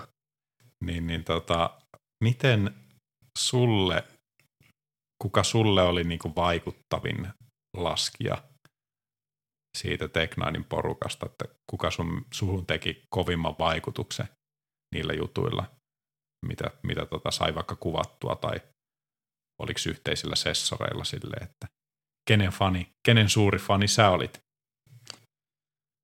Mä oikein tiedä, silloin kun niitä minun ikäisiä jätkiä, niin kaikkihan niin kuin inspiroi siinä, mutta tuntuu, että enemmän otin niin kuin sitä influenssia niiltä vanhemmilta jätkiltä, niin justiin niin kuin MFM tai ketä niitä oli. Ja tietenkin paljon tuli myös tämmöiset jätkät kuin Terje, mm, mm. Jamie Lynn, niin kuin nuoruudesta. Ilman muuta. Että sieltä se niin kuin alkoi. Ei mulla oikein ketään ollut silloin. Olihan se mahtava nähdä, kun kaverit niin kuin, niillä meni hyvin ja saivat hienoja temppuja, että kyllä siitäkin sitä motivaatiota tulee. Hmm. Meni teillä silloin niin kaudet, niin tota, jo aikaisemmin puhuttiin tuosta street mainingista, niin tota, oliko se niinkö, menikö teillä kaudet siellä hiihtokeskuksissa, laskittako te siellä säännöllisesti vai oliko se sitten, että te olitte oikeasti siellä kaduilla niinkö isoimman osan ja sitten oli vaikka teidän jengistä näki, että niinkö just oli pelkästään striittipartteja monella, niin Nate Posungista käytiin jo läpi, että se osaa laskea kaiken, mutta osasko ne kaikki muutkin laskea kaiken? Yleisestihan talentti tekee mitä haluaa, mutta niinkö, sille, että jos niin kuin, oliko se se street-meininki ja vain kävittäkö te hiihtokeskuksissa ja kaikki osasi hyppää hyndää vai miten se meni siellä sitten lopun peleissä se homma? Joo, sanoisin, että kaikki kyllä osasi lumilautailla jonkun verran ainakin. Että kyllä se alkukausi aika lailla meni niin kuin keskuksessa ja että sai jalat taas alle ja yritti oppia jotakin uusia temppujakin ja sitten kun kausi menee eteenpäin, niin sitä enemmän justiin kuvauksen parissa ja justi streeteillä tai backcountry vai mikä, mikä olikaan. Että. Mutta niin kuin mullakin tuli kuvattua pariin niihin Park City-leffaan, kun niitä oli silloin yhteen aikaan, niin kyllä sitä tuli aika paljon sielläkin pyörittyä. Ja sehän oli hirveän meka silloin, että kaikkihan oli siellä. Hmm. Niin kuin Park Cityssä laski kaikki kovemmat nimet melkein maailmassa, ei ehkä kaikki kovemmat Euroopasta, mutta siellähän oli niin kuin Torstain ja kaikki Heikki ja Sean White ja niin kuin siellä, siellä oli laskijoita silloin, kun se parkki oli hyvä. Hmm. No kuka niistä pisti niin kuin eniten silmää, että jonka olet nähnyt vaikka Park Cityssä painavan livenä, niin oliko ketään, joka teki silleen niin kuin, tavallaan sillä laskutatsillaan livenä nähtynä niin vaikutusta? No aika monet oikeasti. Siellä on niin paljon sitä lahjakuutta, mutta just tuommoiset niin torstain, jonka kaikki mm. tietää, että on, on tosi hyvä ja consistent, niin kuin mm. pystyy, pystyy vetämään kaikenlaista, niin on se semmoiset jätkät, että varmaan jäänyt vähän enemmän mieleen. Mm. Miten sitä hiihtokeskuselämästä, kun meillähän täällä, kun hiihtokeskukset aukeaa ja pitkälle siitä, niin on pelkkää sumua ja pimiä ja märkää ja semmoista. Niin mutta sitten kun katsoo noita jenkkileffoja, parkkijuttuja siellä, niin siellä niin se aina paistaa aurinko tai sitten tuota aurinko paistaa ja putskupöllyä. Että onko se aina, onko se niin aina Amerikkaa niin toi vai onko se, onko se lentä huonoja päiviä? No joo, on sielläkin huonoja päiviä, mutta ei siellä sitä pimeyttä sillä lailla ole, että – Utahissakin, niin meillä on aika hullu määrä niitä aurinkoisia päiviä. Mm. Ei se putsku aina ole. Se, mm. se ei kyllä, varsinkin viime vuosina, vähän vähemmälle jäänyt nuo putskupäivät, mutta aurinkoa näkee kyllä paljon, että se on mukava. Mm. Joo, on kytänyt niin paljon niitä parkkiedittejä Parksitista tai jostain muualta. Ja... No Big, Big Bear on vähän eri kanssa, kun se on niinku Etelä-Kaliforniassa, niin siellä ei ehkä niinku putskupäiviä ole paljon yhtään, mutta siellä on hyvä keli ja vähän semmoinen spring vibes aina. Joo, just näin. Eikö se sinne niinku tota, just Utahiin, niin se keli tulee kuitenkin niinku tyyneltä mereltä suurimmaksi osaksi. Ja sitten välillä jostain Salt Lakeista voi vähän tulla sitä kosteutta ja Joo, a, aika paljon se, se on Tyynenmereen ja kai joskus tulee jotakin niin kuin pohjoisesta Kanadan kautta, mutta ja sitten just niin kuin sanoit, Salt Lake, se Salt-järvi, hmm. niin se on semmoinen lake effect, että siitä joskus tulee enemmän lunta sen takia, että mutta joo, Tyynenmeren kautta kai se tulee. Kyllä. Ja sitten ite, itselle jäi se mieleen, että se on kuitenkin niin kuin aika korkealla loppupeleissä niin kuin merenpinnasta ne keskukset, mitä on siellä, niin tuntuu, että vaikka siellä oli sille aurinkoista ja lämmintä, niin sitten niin kuin varjossa, vaikka mekin mentiin sinne, niin eka neljä vai viisi päivää, ehkä neljä päivää ainakin, niin tuota, paistoi ihan täysillä aurinko, siellä oli lämmin siinä niin kuin auringossa, mutta sitten se lumi, mitä me käytiin sitten muutaman kerran niin kuin laskemassa, mihin ei ollut koskettu, niin se oli säilynyt niin kuin yllättävän kuivana siellä. Että se oli yöllä varmaan sitten päässyt, päässyt tota kuitenkin sen verran kuivumaan, että se oli niin kuin vanhaa, vanhaa lunta, mutta se oli kuitenkin niin kuin puuteria eikä betonia. Niin, niin tota, siellä on varmaan aika, aika mukavat niin kuin tota, tolleen päkkärillä. Niin miten Joo, siis Utah on siis nämä vuoret, se on niin kuin high desert, eli aavikkoa, eli tosi kuivaa. Mm. Eli siksi se lumi on sitä best snow on earth. Ja se, se tulee kuivana alas, eli se on niinku bottomless. Mm. Että kyllä se, kyllä se varmaan pitää sitä vähän parempanakin, jos se on niinku north facing, mm. eli ei, ei ihan niinku auringossa vaan koko ajan, niin se pysyy aika hyvänä se lumi kyllä. Joo, se oli semmoinen, mikä yllätti itse, niin mä ajattelin, että eihän sieltä nyt enää löydy, että ne on kaikki mennyt niin kuin sulanut ja sitten jäätynyt yöllä korpuksi ja ei ole niin kuin mitään, mutta yllättävän hyvänä oli, oli pysynyt, että se lumi käyttäytyy kuitenkin aika eri tavalla niin kuin eri, eri puolilla maapalloa ja erilaisissa niin kuin, ö, sääoloissa ja, ja tolleen. Se on jännä paikka se, se tota, Juuta ja nyt tietenkin puhun itse siitä Wasatch-vuoristosta, mikä siinä on Salt Lakein tuota, välissä. Niin, just näin. Ne. Onko se, yhtä, onko se erilainen siellä tuota Park Cityn puolella se lumi?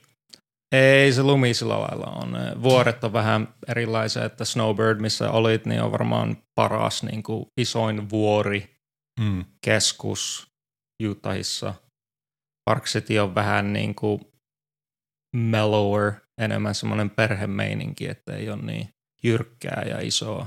Mm se, se pisti kans niinku mieleen siellä, että ne koko ajan niinku siellä Snowbirdissa niin pommitti. Vaikka sitä lunta ollut satanut, niin joka aamu ne räjäytteli niitä kuoppia uudestaan ja uudestaan. Ja, ja tota, toinen juttu, mitä no, e, siellä ei tarvinnut kokea nytten, koska meille sattui se yksi pieni lumisade vaan, mutta sitten nähnyt näitä videoita, että, että tota, kun sieltä sitten aukastaa joku alue, niin sinne pakkautuu sitä sakkia ennen kuin se nostetaan se köysi ja jengi pääsee sinne, niin se on jotenkin vaikuttanut ihan järjettömältä se semmoinen powder frenzy, kun sieltä tota, porukka lähtee rynnimään sen puuterin perässä, niin jotenkin ahistaisi itsellä olla. Niin onko sä ollut koskaan tuommoisessa tilanteessa siellä? No, Vai se, se, on, se, välttää? Se on aika uusi ilmiö sillä lailla, että viimeisen olisiko viiden vuoden tai kymmenen vuoden niin kuin sisään niin paljon jengiä muuttanut tuonne, että se oikeasti, että pääsee sinne keskukseen. Ne on ne niin kuin, nämä traffikki, tämä ruuhka ajaa sinne on ihan hullua. Mm. Ja se on muuttunut ihan täysin. Silloin kun me laskettiin nuorempana, niin ei, ei sitä ollut. Että sinne voi mennä keskellä päivää ja löytää puuteria. Mm. Se oli ihan, meininki, ihan eri meininki silloin. Onko siellä nykyään sitten niin kuin mä jonkin verran seuraan jotain meemisivuja sieltä tuota, Vasatsista ja muuta, niin tuota, öö, siellä vähän niin kuin alkaa olla sitä locals only kulttuuria, että älkää, älkää nyt kaikki muuttako tänne Jutahiin laskea näitä meidän lumia. Niin mikä fiilis siellä on niin kuin paikallisilla ja semmoisilla, jotka on asunut siellä pidemmän aikaa, niin onko niillä niin kuin, että vähän niin kuin, että älkää, älkää tulko pilaa näitä meidän mestoja. No varmaan, mutta ketkä siellä oikeasti on paikallisia? Melkein kaikki on niin kuin muuttanut sinne joskus. Että Niin. Ei niitä niin paljon ole. Että Totta, ja riippuu, se on kaikessa, just tuommoinen tulee ja sillä ei voi mitään. ja riippuu kuinka kauas katsoo, niin nehän on ollut intiaanien maita sitten Tää kuitenkin on nekin. tä- täysin totta. Keskustellaanko siitä muuten siellä niin kuin paljon? No ei tarpeeksi. Okei. Okay. Joo. Tunneeko sä muuten tota yhtään niin kuin natiivi? No siis tun, on mulla kavereita, jotka on niinku jotakin y- yksi neljäsosa tai jotakin. Aivan. En, en mitään aitoja niinku sataprosenttisia en tunne. Joo. Laskijoistahan esimerkiksi mun mielestä toi Lonnie Kauk, niin se on, olisiko jossain kuraattorissa juttu siitä, niin se on ilmeisesti niin Joo. aika pitkälti niin ihan polveutuu sieltä. Niin. Tämäkin on semmoinen tavallaan lumilautailu kuitenkin aika pitkälti niin kuin semmoinen valkoisen, valkoisen ihmisen kulttuuri. Että ehkä just noin marginalisoidut porukat, niin tuota, alkanut nyt enemmän olemaan niin kuin tarinoita siitä. Joo, mikä on ihan mahtavaa, kun se, Tosi sieltä hyvä, tulee joo. niinku paljon just lahjakkaita Mm, laskijoita. Mm. Mm. Hieno nähdä. mm. Su- Suomi kuitenkin niin kuin on suht homogeeninen silleen kulttuuri ja varsinkin laskeminen niin kuin ollut silleen, että ehkä täälläkin niin kuin on paljon, paljon tavallaan vielä tuota, työtä ja keskustelua tehtävänä sen, sen suhteen. Että, että tuota, mutta joo, nyt rupeaa menee juttu vähän tangentille, mutta ei, ei Me, meikä putoaa aina kärryiltä siinä vaiheessa, kun te alatte puhumaan tuota Juutahin ilmas, ilmastosta ja vuorista, kun en ole siellä pyörinyt. Tekisikö mieli? Tekis näiden pu- puheiden perusteella. Tota, sitä mietin tässä nyt, että tota, jätkä silloin periaatteessa viimeisen leffan jälkeen, niin sit susta niinkö, ei enää oikein niinkö kuulunut lumilautailupuolella. Et se oli ilmeisesti aika nopeaa periaatteessa se ura niinkö sit vähän niin kuin loppu. Et, et jäänyt hirveästi jäähyttelemään, kuvasit viimeisen partin ja se oli sitten siinä. Niin kerro vähän siitä, että niinkö, oliko se vaan niinkö, että kerrasta poikki vai tuota, mikä fiilis sulla oli silloin, kun se, niinkö, että se, se lopetit sen? Miksi se lopetit? Olisi ollut kyllä talenttia pitemmän. Joo, siis mä lopetin. se, se oli, mä kuvasin, mä muistan mikä se viimeinen pätkä oli ja sitten seuraavaan kauteen mulla oli vielä niinku sopimuksia ja kaikkea ja mä taisin kuvata jonkun verran. Niitä shotteja ei koskaan käytetty, kun mä lopetin kesken kauden. Ja tais, jotakin kuvia taisi tulla jopa ulos, ehkä Slammerissäkin oli joku kuva vielä siitä kaudesta, mutta mulla vaan ei ei se ollut enää hauskaa. Se meni jotenkin liikaa paineita itse laittanut ja se oli just sitä eraa, sitä Dan Breezy-meininkiä. Joo. Että winchit oli tullut ja kaikki piti olla niin kuin hyppää yhdestä katolta toiselle tyyliin, että se, se ei ollut niin creative anymore meininki, että se jotenkin siihen jäi ja päätin, että ei tässä, tämä riski on liian korkea siihen, että mitä siitä saa irti enää, niin mä lopetin kuvaamiseen ja sponssit periaatteessa silloin keskellä kautta. Okei. Okay.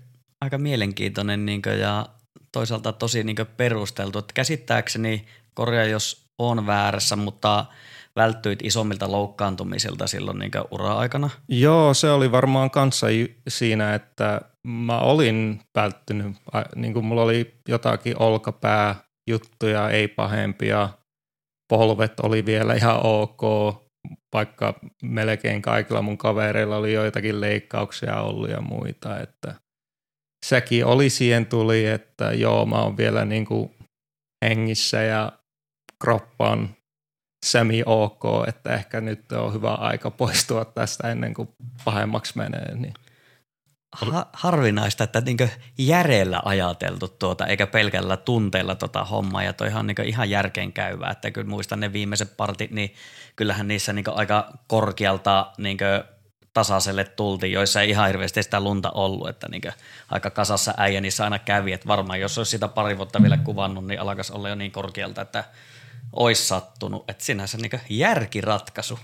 Joo, siis kyllä sitä tuli rääkättyä itsensä aika paljon, että en mä tiedä oliko se järkitunteet, se oli varmaan vähän kaikenlaista, mutta se oli se ratkaisu silloin. Ja Onko katunut sitä? No en, en ole, en ole katunut, että se oli yksi aika mun elämää ja se on vähän jäänyt tuonne takalinssiin, mutta mukavahan se on ja ei, ei, ei tule paljon ajateltua näitä asioita enää, mutta ihan mukava tällä lailla puhua ja miettiä, että mitä on tapahtunut silloin elämässä. Niin. Joo, mukava vähän kaivaa tässä Joo. niitä. Oliko siinä mitenkään sitten just tämä, mistä puhuttiin, tämä niin finanssikriisi, milloin tuli tavallaan lumilauta-alallekin kriisi. Mä nyt koitan vähän niin paikallistaa sille aikajanalle, että liittyykö se mitenkään siihen, että olisi tullut paineita niin sponsseilta? Ei, siis ei minun juttu siihen liittynyt ollenkaan, että ei ne minusta sillä lailla ne paineet sponsseilta ollut, ne oli enemmän varmaan iteltä. Okei. Okay. Että joo. No miten sitten niin kuin, sulle ei kuitenkaan tullut niin kuin burnouttia lumilautailusta? Jatkoiko se niin kuin sitä sitten harrastuspohjalta? No tavallaan tuli burnout, mutta joo, kyllä mä, siis mä laskin varmaan enemmän kuin koskaan ne seuraavat kaudet sen jälkeen. Että Mutta ihan itselle vaan? Itselle vaan ja ihan hauskaa. Ehkä tuli jopa kuvattua jotakin ihan niin kuin hauskempaa hommaa. Ja silloin oli, se oli sitä jos muistatte tämän DC Mountain Lab, mm, se oli siinä Park Cityssä ja se oli niiden viimeisiä vuosia. Ja mulla oli kaksi hyvää kavereita töissä siellä, niin mä hengasin siellä aika paljon ja me rakennettiin kaikenlaista ja laskettiin ja hengattiin ja laskin paljon keskuksissa. Ja mulla oli moottorikelkka silloin vielä, niin sillä kävin paljon kruisaileet tuolla backcountryssa ja ihan semmoista omaa meininkiä ja Joo, joo, eli periaatteessa vaikka niinkö se niinkö Snoukka Pro-ura, se lopetit sen kuin seinään, niin sulla se niinkö Snoukka Life ja jatku siitä ja se niinkö sinänsä ei tullut mitään tämmöistä niin toisen päätyy hyppäämistä, et lähtenyt niin virkatöihin jonnekin, vaan se oli edelleen sitä keskuksissa pyörimistä ja vanhojen kavereiden kanssa niin hauskanpitoa enemmän. Joo, ja aika paljon pileytystä varmaan. Ja. Mutta joo, kyllä se kyllä tietenkin niin kuin jotenkin oli ihan burned out lumilautailustakin ja ehkä se tuli sitten pari vuotta sen jälkeen, että sitä tuli laskettua paljon ja sitten se vähän jäi vähemmäksi. Mitä se aloit tekemään? En mä edes muista. Kaikenlaista. Mutta sitten niin kuin, olisiko ollut ka- uh, vuosi sen jälkeen, niin kuin, kaveri oli, teki just näitä tuomarihommia. Ja, ja se pyysi minut mukaan siihen – ja mä lähin, tein, teinköhän vuosi tai kaksi niin kuin, tämmöisiä grassroots level niin kuin, alempia kisoja ja jotakin muitakin tämmöisiä Trans World Rail Jam tyylisiä kisoja niin tuomarina niissä. Eli olin vielä niin kuin mukana lumilauta piireissä ja, ja sitten sitä kautta niin se FOMO sanoi, että ehkä olisit hyvä just tämmöiseen enemmän tähän organisaatiopuoleen. Eli, ja. ja sitten mä lähdin siihen ja viimeiset kymmenen vuotta kai mä oon tehnyt talvisin semmoista hommaa. Okei. Okay. Snokka-bisnestä edelleen, mutta enemmän niin tapahtuma-alalla, että vähän vaihtanut sitä niin meininkiä. Aika paljon vaihtunut. Joo, joo, joo. mutta joo, eikö se oli silloin hauska, että se niin periaatteessa, no tänne Suomen maalle se taas näyttäytyi sillä, että että jätkä niin lopetti ja sit susta ei kuulunut enää niin missään, koska eihän me tunnettu ja eihän minä niin tiedä. Niin välillä aina noilta yhteistä kaverilta niin kyseli, että, tai tuli puhetta jätkästä, niin silleen ties suurin piirtein missä menee ja mikä meininki, mutta silleen niin kuin, että niin skeneestä silleen niin ulkona ei enää näkynyt, mutta sitten kuitenkin on tuommoista niin sanottua näkymätöntä työtä, oot tehnyt niin lumilautailu eteen koko ajan siellä – Joo, se tuli aika tosi orgaanisesti, että en mä niinku yrittänyt siihen mukaan lähteä, että minut pyydettiin siihen ja sitten se kasvoi siitä.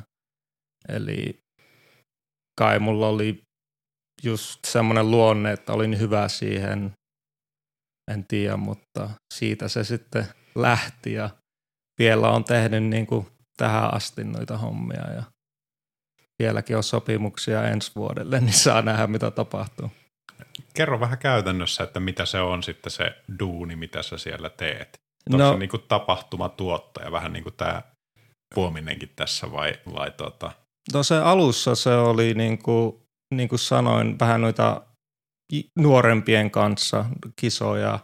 Eli mulla oli vastuu niin kuin kaikki, mitä tapahtui ulkona periaatteessa. Että kaikki, jotka oli niin kuin, en tehnyt mitään niitä paperihommia niin kuin takataustalla, mutta kaikki, mitä tapahtui ulkona, eli tapaa keskuksien kanssa, vähän suunnittelee niitä uh, slopestylea tai rail jamia tai mikä olikaan ja sitten kaikki päivästä päivään niin kuin aikataulut ja jos on mitä tapahtuu sään kanssa tai pitääkö vaihtaa juttuja, niin se oli kaikki mun vastuulla ja sitä mä tein niin kuin niiden alempien kanssa ja sitten sitä kautta, että se kasvo vähän korkeampiin kilpailuihin ja uh, isompiin näihin isompiin organisaatioihin. Vaikka mm. tuo, minkä kanssa mä aloitin, sehän on niin kuin maailman isoin uh, lumilauta kilpailuorganisaatio, tämä USASA.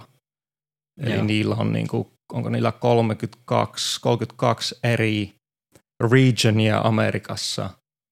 Ja sitten ne tekee Nationals vuoden siellä keväällä, johon tulee noin 2000 laskijaa. Eli onko se niin kuin USAn lumilautaliitto? Ei. Se Ei. on eri. US, US Ski and Snowboard, mikä on se liitto, okay. se tekee ne korkeimmat FIS level uh, kisat. Eli ne tekee just nämä Grand Prix ja World Cupit ja nämä. Eli se on eri organisaatio, ne kyllä tekee töitä niin kuin yhdessä joissakin kisoissa ja se on vaan se pipeline, mistä nämä kaikki niin kuin olympialaskijat on tullut sieltä mm. ihan pohjilta. Että. Mm. Eli onko ne niin kuin amatöörikilpailuja? Voisi joo, sanoa joo, sille, että, niin kuin, että ammatti, ammattilaiskilpailut on sitten se. Juuri näin. Ja sitten vähän eri ruuki, budjetit. Ruuki on sitten niin kuin se, mitä Joo, vähän on, eri budjeteilla. Onko sä edelleen sitten niin kuin niissä samoissa hommissa vai? No nyt viimeiset kaudet en ole paljon. Kyllä mä aina yritän, jos mulla on aikaa vielä tehdä niitä nuorempien kanssa, kun ne on hauskoja ja mm. mukava hengata nuorien laskijoiden kanssa, mutta niin kuin viime kausikin meni, niin just teki näitä World Cup-eventtejä ja niissä eri rooleja aina on, että joskus on joku kilpailunjohtaja tai technical advisor tai technical supervisor tai, mutta nämä on kaikki vähän samanlaista, että – että joo, se on vähän korkeammalle nyt mennyt, että mikä on ollut ihan mielenkiintoinen. Varsinkin kun oli olympialaisvuosi, niin se oli hauska nähdä, että kaikki maailman parhaat oli siellä ja näkyi suomalaisiakin, mikä oli hieno. Kun ei, ei paljon, ei ole yhtään suomalaisia kavereita Jenkeissä, niin mukava päässä puhua suomea välillä. Niin, niin. Kerro, kerro niin kuin, jotta se konkretisoituu, niin, niin kuin mitä kisoja, mitä kisoja te olette käynyt niin kuin jotain yksittäisiä, missä sä oot ollut mukana, mitä ehkä jengi saattaisi No nyt viime vuonna oli, mä tein sen uh, Visa Big Air, joka oli Steamboatissa, mikä oli niin kuin, olikohan se viimeinen Big Air qualifier olympialaisiin. Hmm. Eli se, ja sitten mä olin uh, Mammotissa mukana siellä World Cupissa, missä ne niin kuin valitsi tuon USAn uh, joukkueen. Uh, eli siellä oli slopestyle ja palojen alla se halfpipe, missä taisi Japani voittaa kaiken. Mutta. Mm. Mikä sun rooli vaikka niissä siellä Mammutin kilpailussa oli, että no, se, kilpailujohtajana noissa Se Big, Big Air, mä olin te- technical advisor, eli se on vähän niin kuin auttaa kaiken kanssa, tekee töitä niiden FIS uh, contest directoreiden kanssa.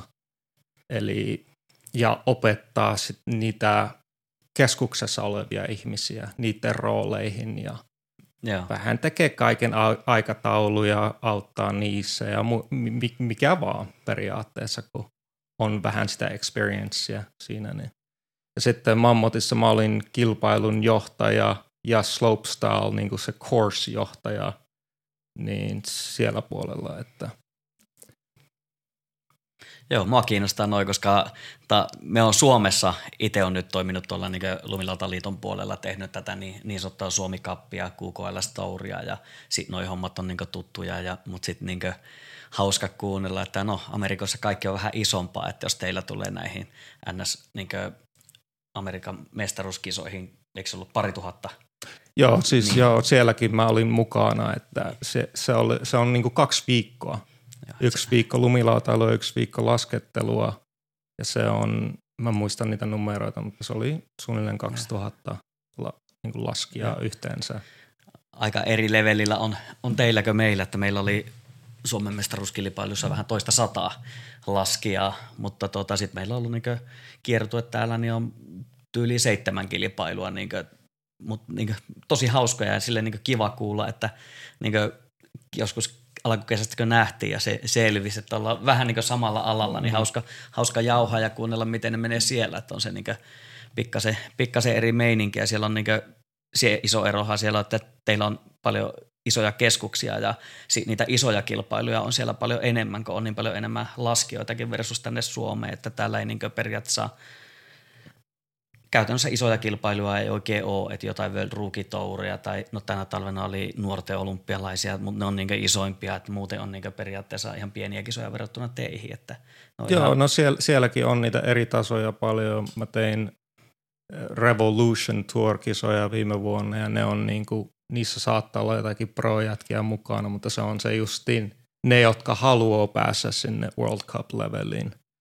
Eli niissä ja sitten sen alla on semmoinen kuin Futures Tour, joka on niin kuin sieltä grassrootista ja sen Rev Tourin väli. Eli ne on ihan FIS-pisteistä, mutta siinä niin kuin kasvat yhdestä tasosta toiselle. Eli kaikkia niitä tasoja tuli niin kuin niitä kilpailuja tekevä ja sitten justiin on näitä eriä niin kuin Junior Olympics tai Youth Olympics tai – nyt mulla on kontaa sopimus niin kuin tähän World University Games, mikä on ihan joku eri kanssa, että onhan niitä kisoja kaikenlaisia tuolla. Että. Hmm. Sinänsä ehkä vähän, en mä tiedä onko se yllättävää, mutta sille, että kun sun oma ura on mennyt kuitenkin niin kuin noissa kuvaushommissa ja nyt sä oot niin kuin enemmänkin kilpailumaailmassa, niin ö, millä silmillä sä katot sitä meininkiä?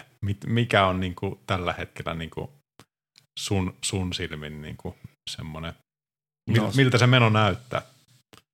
Hurjalta se näyttää, että onhan se ihan eri, eri meininki ja mä oon kyllä aika eri ihminen tässä vaiheessa, että, hmm. mutta onhan se niin kuin tuolla korkealla tasolla, niin se on aika hullua katsoa, että mikä se taso on näinä hmm. päivinä, että kun ajattelee siihen, kun itse laski silloin, niin on se kasvanut paljon. Mutta taisit alussa mainita, että sulla kuitenkin on niin periaatteessa kilpailutaustaa niin paippipuolelta, että sinänsä on niin nuorempana kiertänyt kilpailumeininkejä, niin silleen niin jotain niin tuttu, että ei ihan pelkkää niin katurenkyttämistä ollut, niin sille varmaan, niin kuin, varmaan siistiä. Joo, siis onhan se ihan mielenkiintoista. Ei tarvi ainakaan jossakin sisällä istua ja että on se sillä lailla hauska, että reissaa ja saa ajatella ja käyttää aivoja kumminkin tässä hommassa sillä lailla, että on ollut ihan mukavaa.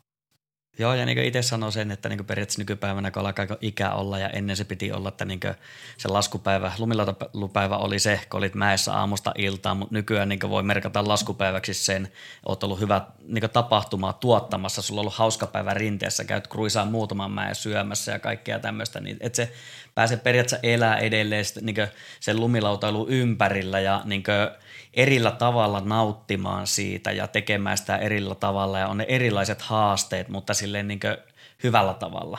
Joo, se on. Sä sanoit hyvin. Olen samaa mieltä. Eikö me olla samassa hommissa me vähän niin kuin ollaan? Joo, niin täysin. Vähän samaistu. Täysin aika lailla ihan samoissa hommissa. mihin suuntaan sä haluaisit, että niin toi lumilautailun kilpailumaailma kehittyy? Olisiko jotain sellaisia suuntauksia, mitä sä itse haluaisit nähdä? Sä et välttämättä voi niistä päättää, mutta niin kuin, onko jotain mielipidettä siihen? Joo, mulla ei ole kyllä mitään niin kuin influenssia tuohon, mutta onhan se aina niin kuin mukava nähdä tyyliä. Mm. Että ei tarvis olla niitä isoja spennejä ja triplakorkkeja tai quad-korkkeja vai mitä siellä on. Vaikka nekin on hauska katsoa. Niin kuin. Mutta olisi se hieno nähdä sitä enemmän jotenkin sitä tyyliä. Ja nyt viime vuosina on kumminkin nuo niin slopestylissa nuo vähän muuttunut niin kuin erikoisia hyndiä ja vähän eri meininkiä sillä lailla, että se tuo esiin niitä laskijoita, jotka osaa eri niin kuin transitionia laskea. Mm. Mm. Että on semmoisia quarterpipe hittejä niin kuin laskeutumisiin. Ja, eli se on mielenkiintoista nähdä, mutta onhan se aika spin to win meininki. Mm. Ja tuomarien valitettavasti on melkein pakko antaa pisteitä just niille, jotka pyörii enemmän. Mm.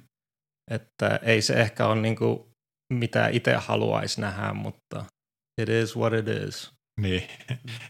Toi sinä, sinänsä niin vähän valoa tunnelin päässä, että mitä niin on nyt seurannut, just niin kuin sanoit toi, että niin radat on muuttunut monipuolisimmiksi, että ei ole enää vaan sitä hyndää hyndän perään ja lopussa kun on se kaari, niin sitä lasketaan läpi, kun ei osata laskea kaaria.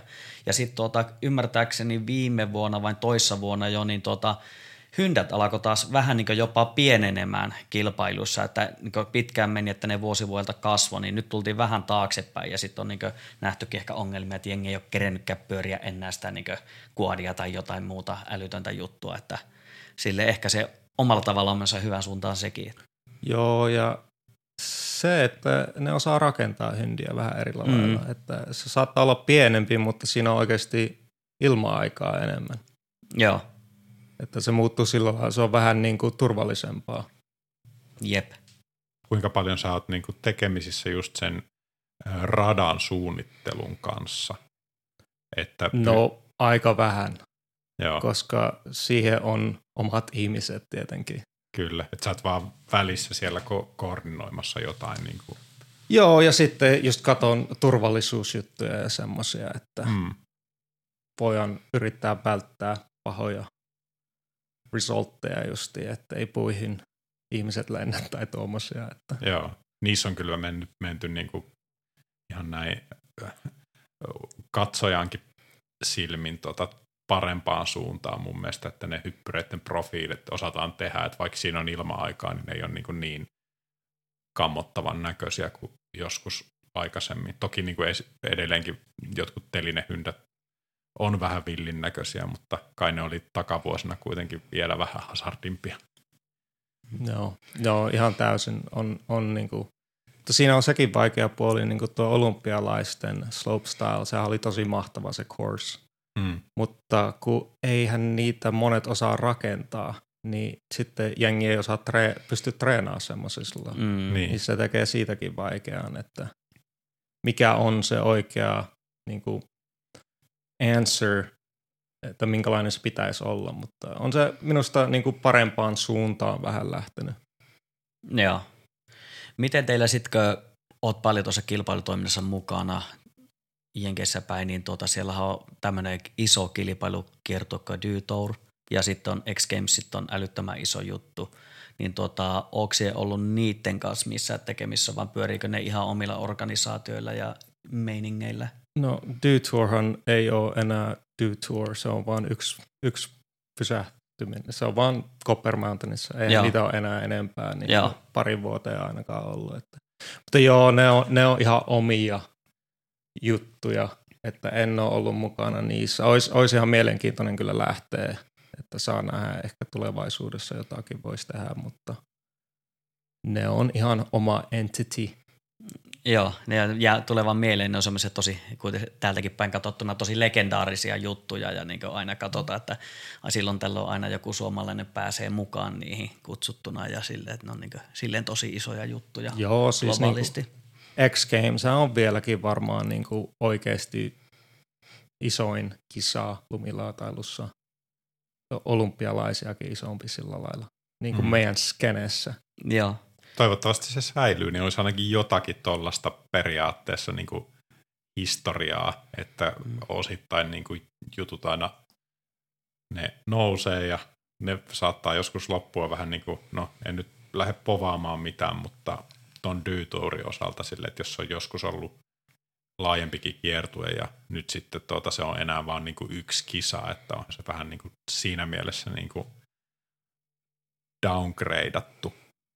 Mm. Että, ja jos noikin on sille, että on joku tämmöinen kaupallinen sponsori, joka periaatteessa on niin sen jutun takana, niin jos niillä loppuu mielenkiinto, niin loppuuko se sitten se koko kisa sitten, sitten siihen, että en tiedä mikä organisaatio vaikka X Gamesilla on, mutta on se kuitenkin semmoinen tavallaan kulttuurijuttu, että sen sopisi, niin kuin, että se jatkuisi ainakin jossakin mallissa, vaikka no sitten on eri keskustelu, että kuka nyt ei tykkää lumilautailun kaupallisuudesta ollenkaan, niin saattaa olla eri mieltä, mutta olkoot sitten. Mutta itse on sitä mieltä, että se on kuitenkin niin kuin legendaarinen juttu. Kallistahan se on.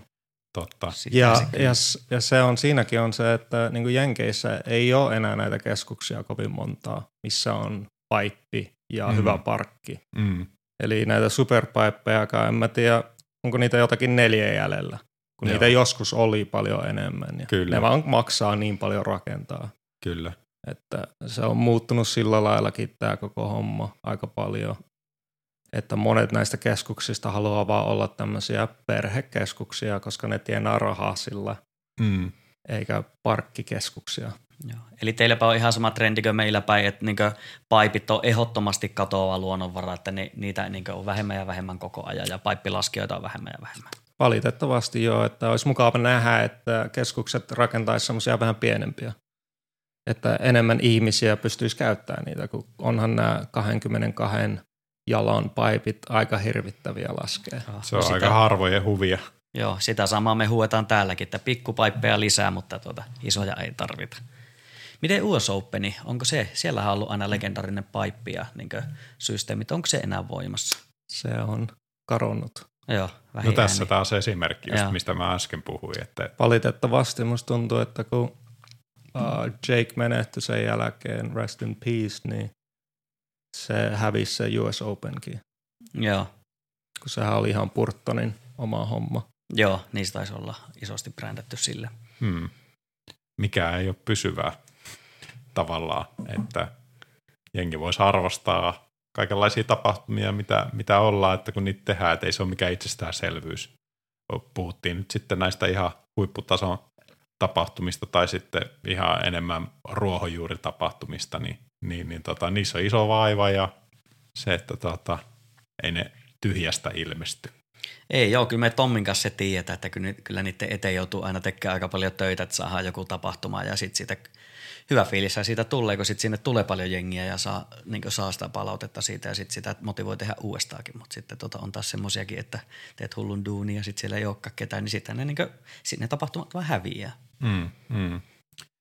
Mulla olisi oikeastaan niin kysymys teille molemmille. Voitte molemmat vastata Ville ehkä niin Suomen näkökulmasta ja Tommi sitten sieltä Jenkeistä, että mikä merkitys teidän mielestä niin tapahtumilla on lumilautailukulttuurille? Kumpi aloittaa? Siis tämmöisillä kisoilla vai tapahtumilla? No otetaan se kisat siihen, niin kuin, että se on yksi tapahtuman muoto.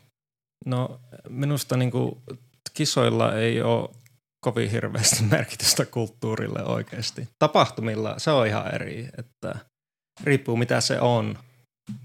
Kisathan on aika pieni prosentti oikeita lumilautailijoita. Että mm. se on vaan ne cream of the crop parhaat ja se on aika vaikea edes ymmärtää, mitä ne tekee tässä vaiheessa, kun se on niin käsistä lähtenyt tämä laji. Mm. Että joo, en tiedä, onko se siinä niin paljon merkitystä kulttuurille, mutta nämä muut tapahtumat, sehän on lumilaatailua, että mukava olisi nähdä enemmän just sitä meininkiä. Miten tota, minkälaisia tapahtumia siellä niin kuin sun kotihuudeilla on, missä olet vaikka itse ollut messissä vieraana, onko siellä jotain tämmöisiä perinteitä? No siis ei, ei ole paljon aikaa enää ollut, että en ole paljon mukana ollut, mutta niin kuin puhuit tuosta Palm Hall, nehän teki tänä vuonna just semmoisen, se oli joku bank slalom ja vähän Mm. enemmän tuommoista hengausta ja Mm. tuo vaan ihmisiä yhteen ja laskee ja pitää hauskaa, niin semmoinen meininki on minusta hyvä kulttuurille ja tarvitaan enemmän ehkä niin kuin just lumilautailussa. No mites Ville sitten, mikä on tapahtumien merkitys Suomessa lumilautakulttuurille? No, Kuulin, että sä oot yhtä ihan semmoista kohtuu merkittävää tapahtumaa tässä myös puuhaamassa. Joo, on, on noita tullut puuhattua. Että aloitan ensin tuosta kilpailupuolesta. Tämä mennään sen erillä lailla täällä, mikä varmasti onkin erilaista täällä kuin Tommilla Jenkeissä. Et kun täällä niin kilpailut on pääosin niin suunnattu junioreille. Ja sitten me on kokenut sen, että se on niin hirveän tärkeää niille sen niin yhteisöllisyyden niin kannalta. Ne löytää sieltä ne lumilautailukaverit ja sitten ne niin alkavat kertaa yhdessä niitä lumilautakilpailuja ja sitten tota, kun se aloitetaan nuorena se homma, niin sitten sieltä aina niin muutama nousee sinne ihan niin korkeallekin tasolle. Joo, se on ja... silleen niin kuin, tos, tosi tärkeä täällä, kun täällähän jo vaikka SM-kisat on ainut, mistä saa niin FIS-pisteitä, että ei ole sen isompia kilpailuja käytännössä verrattuna teille. Et niin kuin me puhuu enemmän tuosta junnukilpailupuolesta ja oliko sulla tähän Sano vaan, että joo, on ihan samaa mieltä, että siellä alemmalla tasolla se on, se on tosi tärkeää, että sieltä just löytää ne kaverit ja pääsee näkemään ihmisiä toisilta paikoilta ja se tuo sitä skeneä niin kuin yhteen. Eli se on ihan erilainen siellä. Mä vähän enemmän taisin puhua noista korkeimmista tasoista. Joo, ymmärrettiin se täysin. Ja tuota, sitten niin tuosta taas kun ne junnuna aloittaa kiertää niitä kilpailuja, niin eihän ne silloin vielä niin periaatteessa niihin eventteihin, mistä siellä puhuit tapahtumiin, niin sille on ehkä vielä kypsiä, mutta sitten nehän sieltä niin kouliutuu pikkuhiljaa niihin niin lumilautatapahtumiin, mitä vaikka me pidetään Arctic Weekendia Rukalla nyt, niin tota, koen, että se on tosi tärkeä kulttuurillisesti se tapahtuma, mutta sehän on niin periaatteessa suuri osa niin siitä ryhmästä on jo niin sanottuja niin nuoria aikuisia, täysikäisiä tyyppejä, jotka on niin jollain tapaa ehkä sen niin eläneet sitä lumilauttakulttuuria jonkun aikaa, mutta sitten ne niin fiilaa ja niin kokee tuommoisia kulttuurillisia asioita sen ympärillä niin tosi tärkeäksi. Että niin kuin, ja sitten täällä on niin jotain muitakin ehkä tapahtumia on, että niin joissa se lumilautailu tulee esille ja niin kaiken tyyliset, mitkä liittyy lumilautailuun jutu, niin ne on kyllä tosi, niin kuin, mun mielestä ne on tärkeitä, ne yhdistää ja siitä aina parasta siinä on, jos sitä tulee fiilistä. No sä, tota, sä et ole ilmeisesti Tommi juuri näissä Suomen lumilaututapahtumissa pyörinyt. Sä saatat mainitakin, että esimerkiksi Vappulounasta tai joku tämmöinen, että et ole, et ole tuota, käynyt vai miten se meni Valitettavasti en ole. Näyttää, että on todella hauskaa, että olisi ollut mukava joskus päässä niihin, mutta en ole, ei ole ollut mahdollisuutta koskaan. Hmm. No mun seuraava kysymys onkin sitten tuosta kulttuurista. Niin tuota, miten yleisesti, niin miltä susta näyttää, että mi, mi, minkälaista se on se niin tämän päivän lumilautailukulttuuri? Minkälaista asiat sieltä sun mielestä korostuu? Jos vertaa vaikka niihin vuosiin, kun olit itse niin kuin tuota, siellä aktiivisesti laskijana esillä siellä teillä päin. Mehän Joo, tiedetään siis- paremminkin, siis... mikä meininki Suomessa on ja eroako se nyt niin paljon, mutta tuota, mikä meininki siellä on tällä hetkellä? Vaikea sanoa, mutta onhan se muuttunut paljon. Niin kuin, ennenhän se oli justiin tätä premiere-meininkiä, eli joka syksynä tuli uudet leffat ja kaikki ootti ja mentiin ensi-iltoihin ja lehtiä oli vielä ja nyt kun taas Instagram ja social media on tullut, kaikki on vähän muuttunut. Se on mm. kyllä ihan, ihan totta. Ja kaikki menee melkein suoraan niin kuin nettiin. Mm. Eikä sitä julkaista sillä lailla kuin ennen. Eli se on ehkä se isoin juttu. En mä tiedä, onko se paha vai hyvä, mutta ei ole ehkä itsekään enää niin siinä kulttuurissa mukana mm. kuin joskus oli, niin ei mulla ole mitään kovin hyvää vastausta tuohon. Niin, mutta eli sama, samoja niin kuin, tota, teemoja kuin mitä täällä tavallaan on. Mm. Mitä te olette mieltä, mikä on niin kuin lumilauta medioiden merkitys? Että tässähän me ollaan tekemässä tavallaan lumilauta mediaa. Tämä on nyt uusi juttu, tämä podcastit. Ennen oli lehtijuttuja, niin kuin toi pöydällä oleva – vuoden 08 lämmeri, niin, niin tota, Jenkeissäkin siellä on lehdet, niin kuin mainitsit, niin ne on hävinnyt ja näin poispäin, niin tota, mitä se on tehnyt kulttuurille? Myös Ville saa vastata.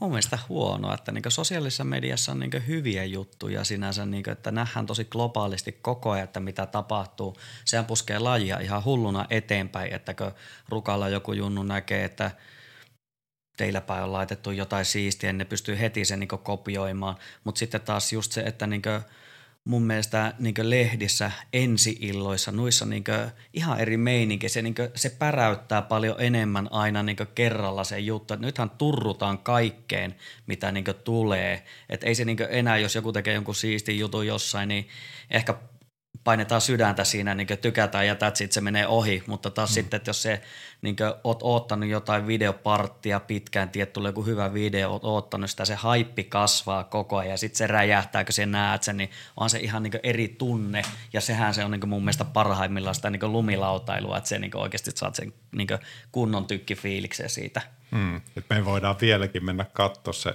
Tommi One Love-pätkä. YouTubesta löytyy muuten kuuntelijoille vinkiksi – mutta että niin kuin, Ei kannata käydä. Kannattaa. Ihan kingihän. Kaikki pätkät löytyy sieltä, katoin ne eilen.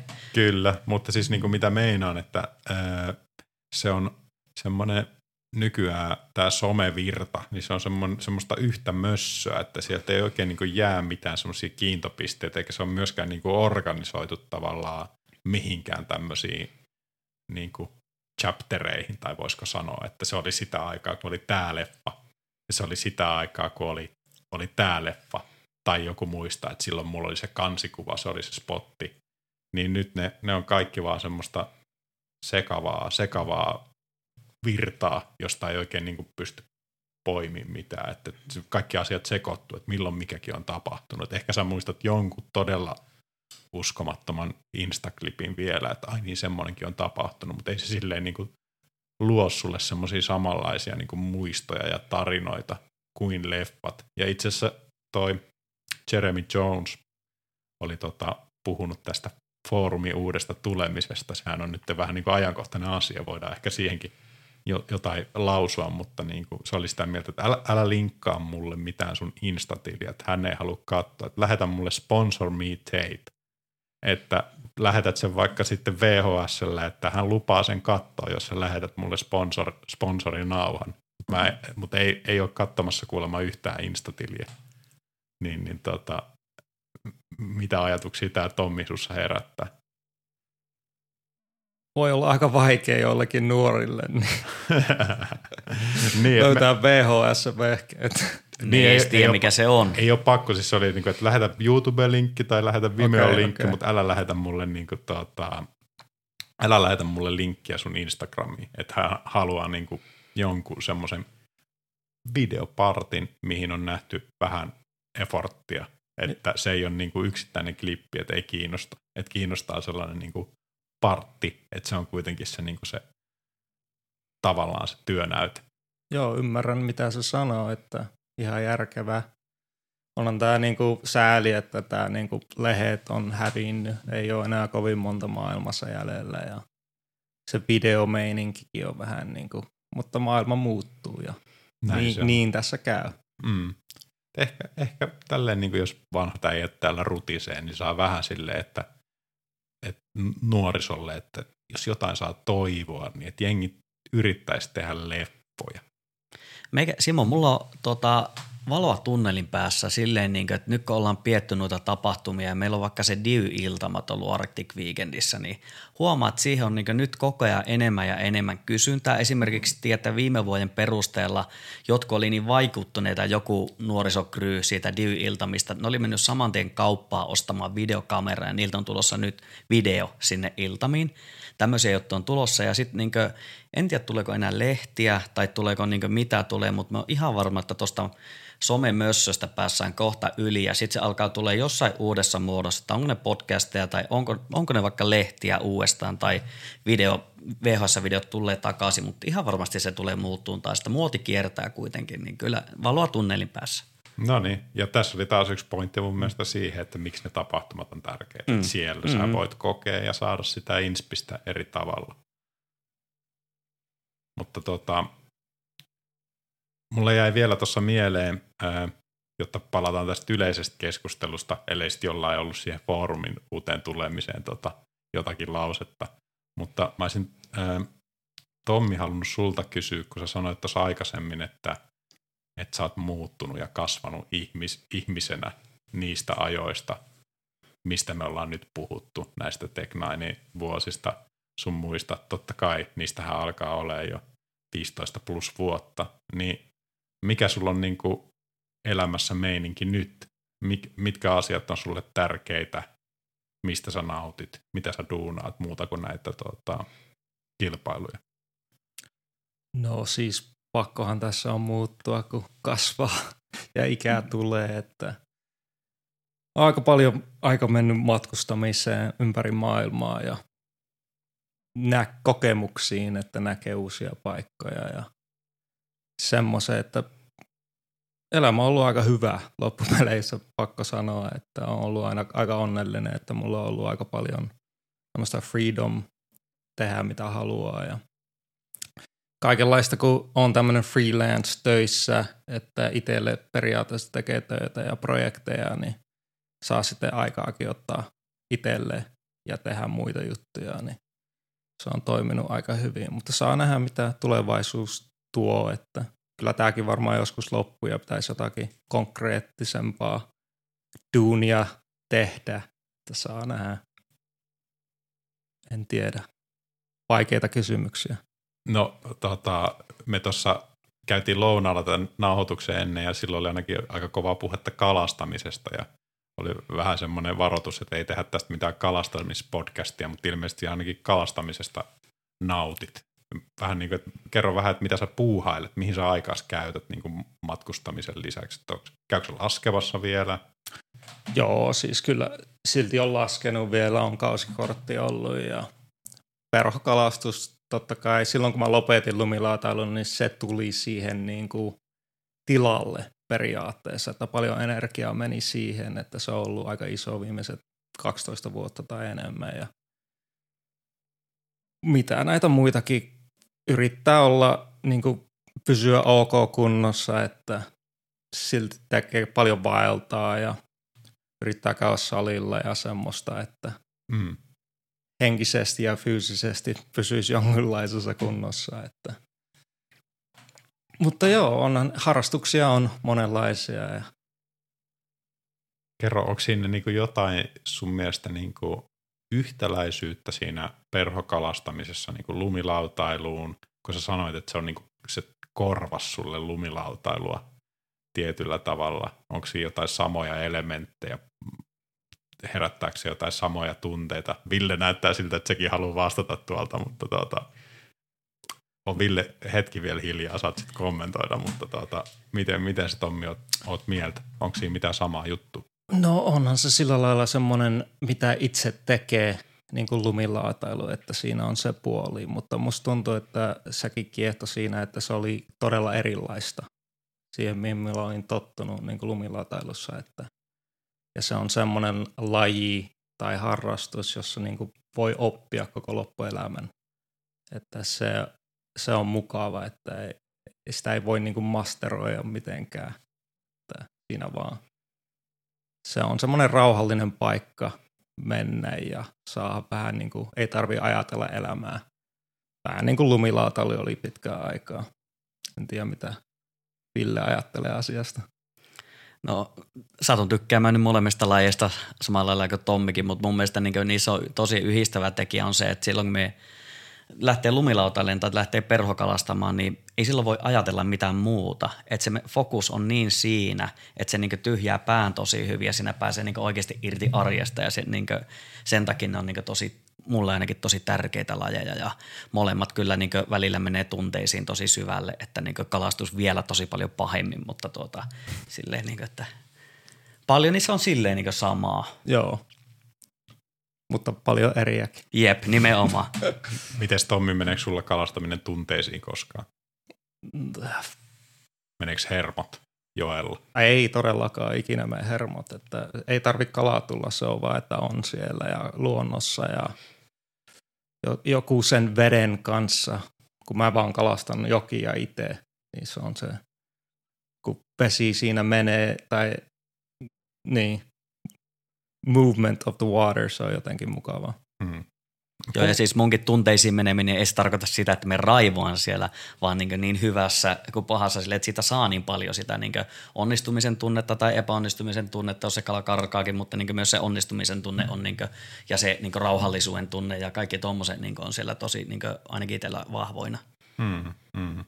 No tota, vaikka me tehdäkään tästä kalastuspodcastia, niin tehdään tämmöinen mini-segmentti tähän, niin tota, kerro Tommi, kun kuitenkin osaa jengistä kiinnostaa kalastaminen, kiinnostaa toki myös luonto, niin minkälaista se on se kalastaminen siellä sun kotiseudulla?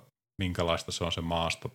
Minkälaisia ne on ne paikat, missä sä liikut ja näin poispäin? Maalaa meille joku pikku kuva siitä. No joo, siinä on kyllä aika mahtavia world class paikkoja siinä ympäristöllä, että semmoisia jokia, jotka vuorien läpi kulkee, että kauni, kauniita paikkoja, paljon kalaa, että ei voisi paljon niin kuin enempää kysyä sillä lailla, että mä oon aika, ollut aika niin kuin onnellinen, että siellä on aloittanut, mm. se on, koska se on niin hyvä paikka, että se, se, niin, kannattaa tulla ja kokeilla. Mm-hmm. Tuo kuulostaa aika myyntipuheelta. Joo. Ville voi lähteä sinne tuota, meidän reporteriksi, niin katsotaan, jos saadaan arktiselle linjalle budjetti sovittua, niin aletaan tekemään vaikka vlogia sitten tällä. Ehdottomasti mukaan. Joo. Tota, pari kysymystä vielä lopetellaan vähän niin kuin, että mikä sulla on meininki tuota, nykyään elämässä, niin tuleeko sulla oltu yhteydessä vielä niin noiden vanhojen laskukavereiden kanssa? Tuleeko esimerkiksi käytyä laskettua, laskemassa joidenkin tuota, vanhojen laskufrendien kanssa tai muuten oltu tekemisissä? Laskemassa vähän vähemmän ehkä. Mulla on kumminkin talvet ollut niin paljon menoja näinä päivinä, että mutta niin kuin, joo, kavereita on, että tuo niin kuin Aaron Bittner on yksi parempia, parhaita kavereita, että sitä näkee paljon ja täällä Suomessakin niin kuin aina kun on täällä, niin hengaan Heikki Sorsan kanssa ja parin muiden kaverin kanssa, että on, on niitä ja Jenkeissäkin kyllähän niitä näkyy, niin kuin, mutta onhan se tietenkin pienentynyt se piiri, kenen kanssa pyörii, että jotkut jää ja jotkut elämä muuttuu. Mm, mm, näin se tekee. No vielä viimeiseksi, ää, minkälainen fiilis on ollut käydä Suomessa nyt? Me nauhoitetaan tätä tosiaan Rovaniemellä sun va- vanhoilla kotikulmilla, niin, niin tota, oot pyörinyt täällä kesällä jo vähän aikaisin, hetkonen, kauanko muutama viikon ainakin. Niin tota, Pari kuukautta. Niin, niin mikä fiilis sulla on niin kuin Suomesta? Mehän ollaan aina kiinnostuneet siitä, että mitä ne maailmalla ajattelee meistä, mutta siis mikä, mikä fiilis sulla on, niin kuin, jos vertaat öö, sun kotia siellä Jenkeissä niin tähän vanhaan kotiin Suomessa, niin, niin, niin tota, minkälaisia semmoisia asioita on, mitä arvostat erityisesti Suomessa? Siis mukavahan täällä on käydä. Se on, tämä on mun kotimaa ja se on aina, varsinkin nyt kun ei ole pari vuoteen tullut koronan takia, niin oli mukava tulla vähän pidemmäksi ajaksi. Ja onhan täällä niin kuin näitä, tätä kulttuuria, saunaa ja mökkiä tämmöiset jutut ja paljon luontoa Suomessa, että todella erilaista, mutta todella mukavaa ja on ihan mukava lähteä takaisin kotiakin, että kyllä mun elämä siellä sillä lailla on mm. niissäkin. Mutta ainahan mä tuun, tuun takaisin, että rakastan Suomea ja on erikoinen paikka ja holds a special place in my heart, totta kai. No mitä sitten on semmoisia juttuja, niin kuin, mistä sä tykkäät erityisesti siellä, mitä tavallaan Suomessa ei ole? Tai onko se jotain semmoista, mistä suomalaiset vois oppia tai Suomi saada enemmän niin kuin sieltä taas? En, en mä tiedä, onko se sitä, että onhan se vähän erilainen elämäntyyli siellä ja musta tuntuu eniten, että mä oon vaan tottunut siihen elämään, koska mä oon asunut siellä melkein niin kuin 28 vuotta niin se on vaan enemmän semmoinen comfort place paikka mulle. Eli mihin mä oon tottunut. Mm, mm. Niin. Ei se, ei se niinku, arki on arkea, missä mm. vaan oot, mutta se on vaan missä mun kaikki, niin kuin iso osa mun kavereista asuu ja eli siellä on mun elämä. Mm. Etkä ole varmaan niin kuin Suomeen muuttamista enää tässä vaiheessa suunnittelemassa. Muistan vaan tuosta Slammerin haastattelussa, se on, siitä on siis 14 vuotta, niin silloin olit jotain miettinyt ehkä. Joo, no ei sitä koskaan tiedä, että ehkä tulevaisuudessa sitä tulee takaisin. Mm. Ei voi koskaan sanoa, että vaihtelu on hyvää elämälle, niin ei varmaan nyt lähivuosina, mutta mm. ehkä joskus. Joo, ei se tosiaan niin kuin näiden kertomusta ja sitten niin kuin oman vierailun perusteella niin oikein mikään hullumpi paikka ole se, se tota, Juuta olla ja elellä. Joo, se on, se on kaunis paikka ja hyviä ihmisiä ja se on vähän niin kuin kaikkialla. Mm. Kyllä sitä hyvää löytää joka paikasta mm. melkein. Se oli kauniisti sanottu. Kyllä. No se oli sen verran kauniisti sanottu, että voidaan alkaa päättelee, ellei sitten meidän historia ensimmäisellä co-hostilla Puomisen Villellä ole tähän vielä jotain, mitä on jäänyt Tommilta kysymättä. No kyllä tämä on ollut sen verran tyhjentävä ja mun mielestä niin tosi mukavat röpinät ollut, niin tota, ei, ei tule enää mitään mieleen. Me saan kaivettua kaiken, mitä me halusin tuosta sun lumilautailumeiningeistä ja sitten kuuli kyllä kattavasti kaikkea muutakin, että nythän sitä voisi sanoa, että tuntee äijän niin hyvin. Joo, oli kyllä mukava muistella, että kiitos teille. Kiitos, kiitos ennen muuta sulle, Tommi. Tuota, Tämä oli ilo ja kunnia. Kiitos.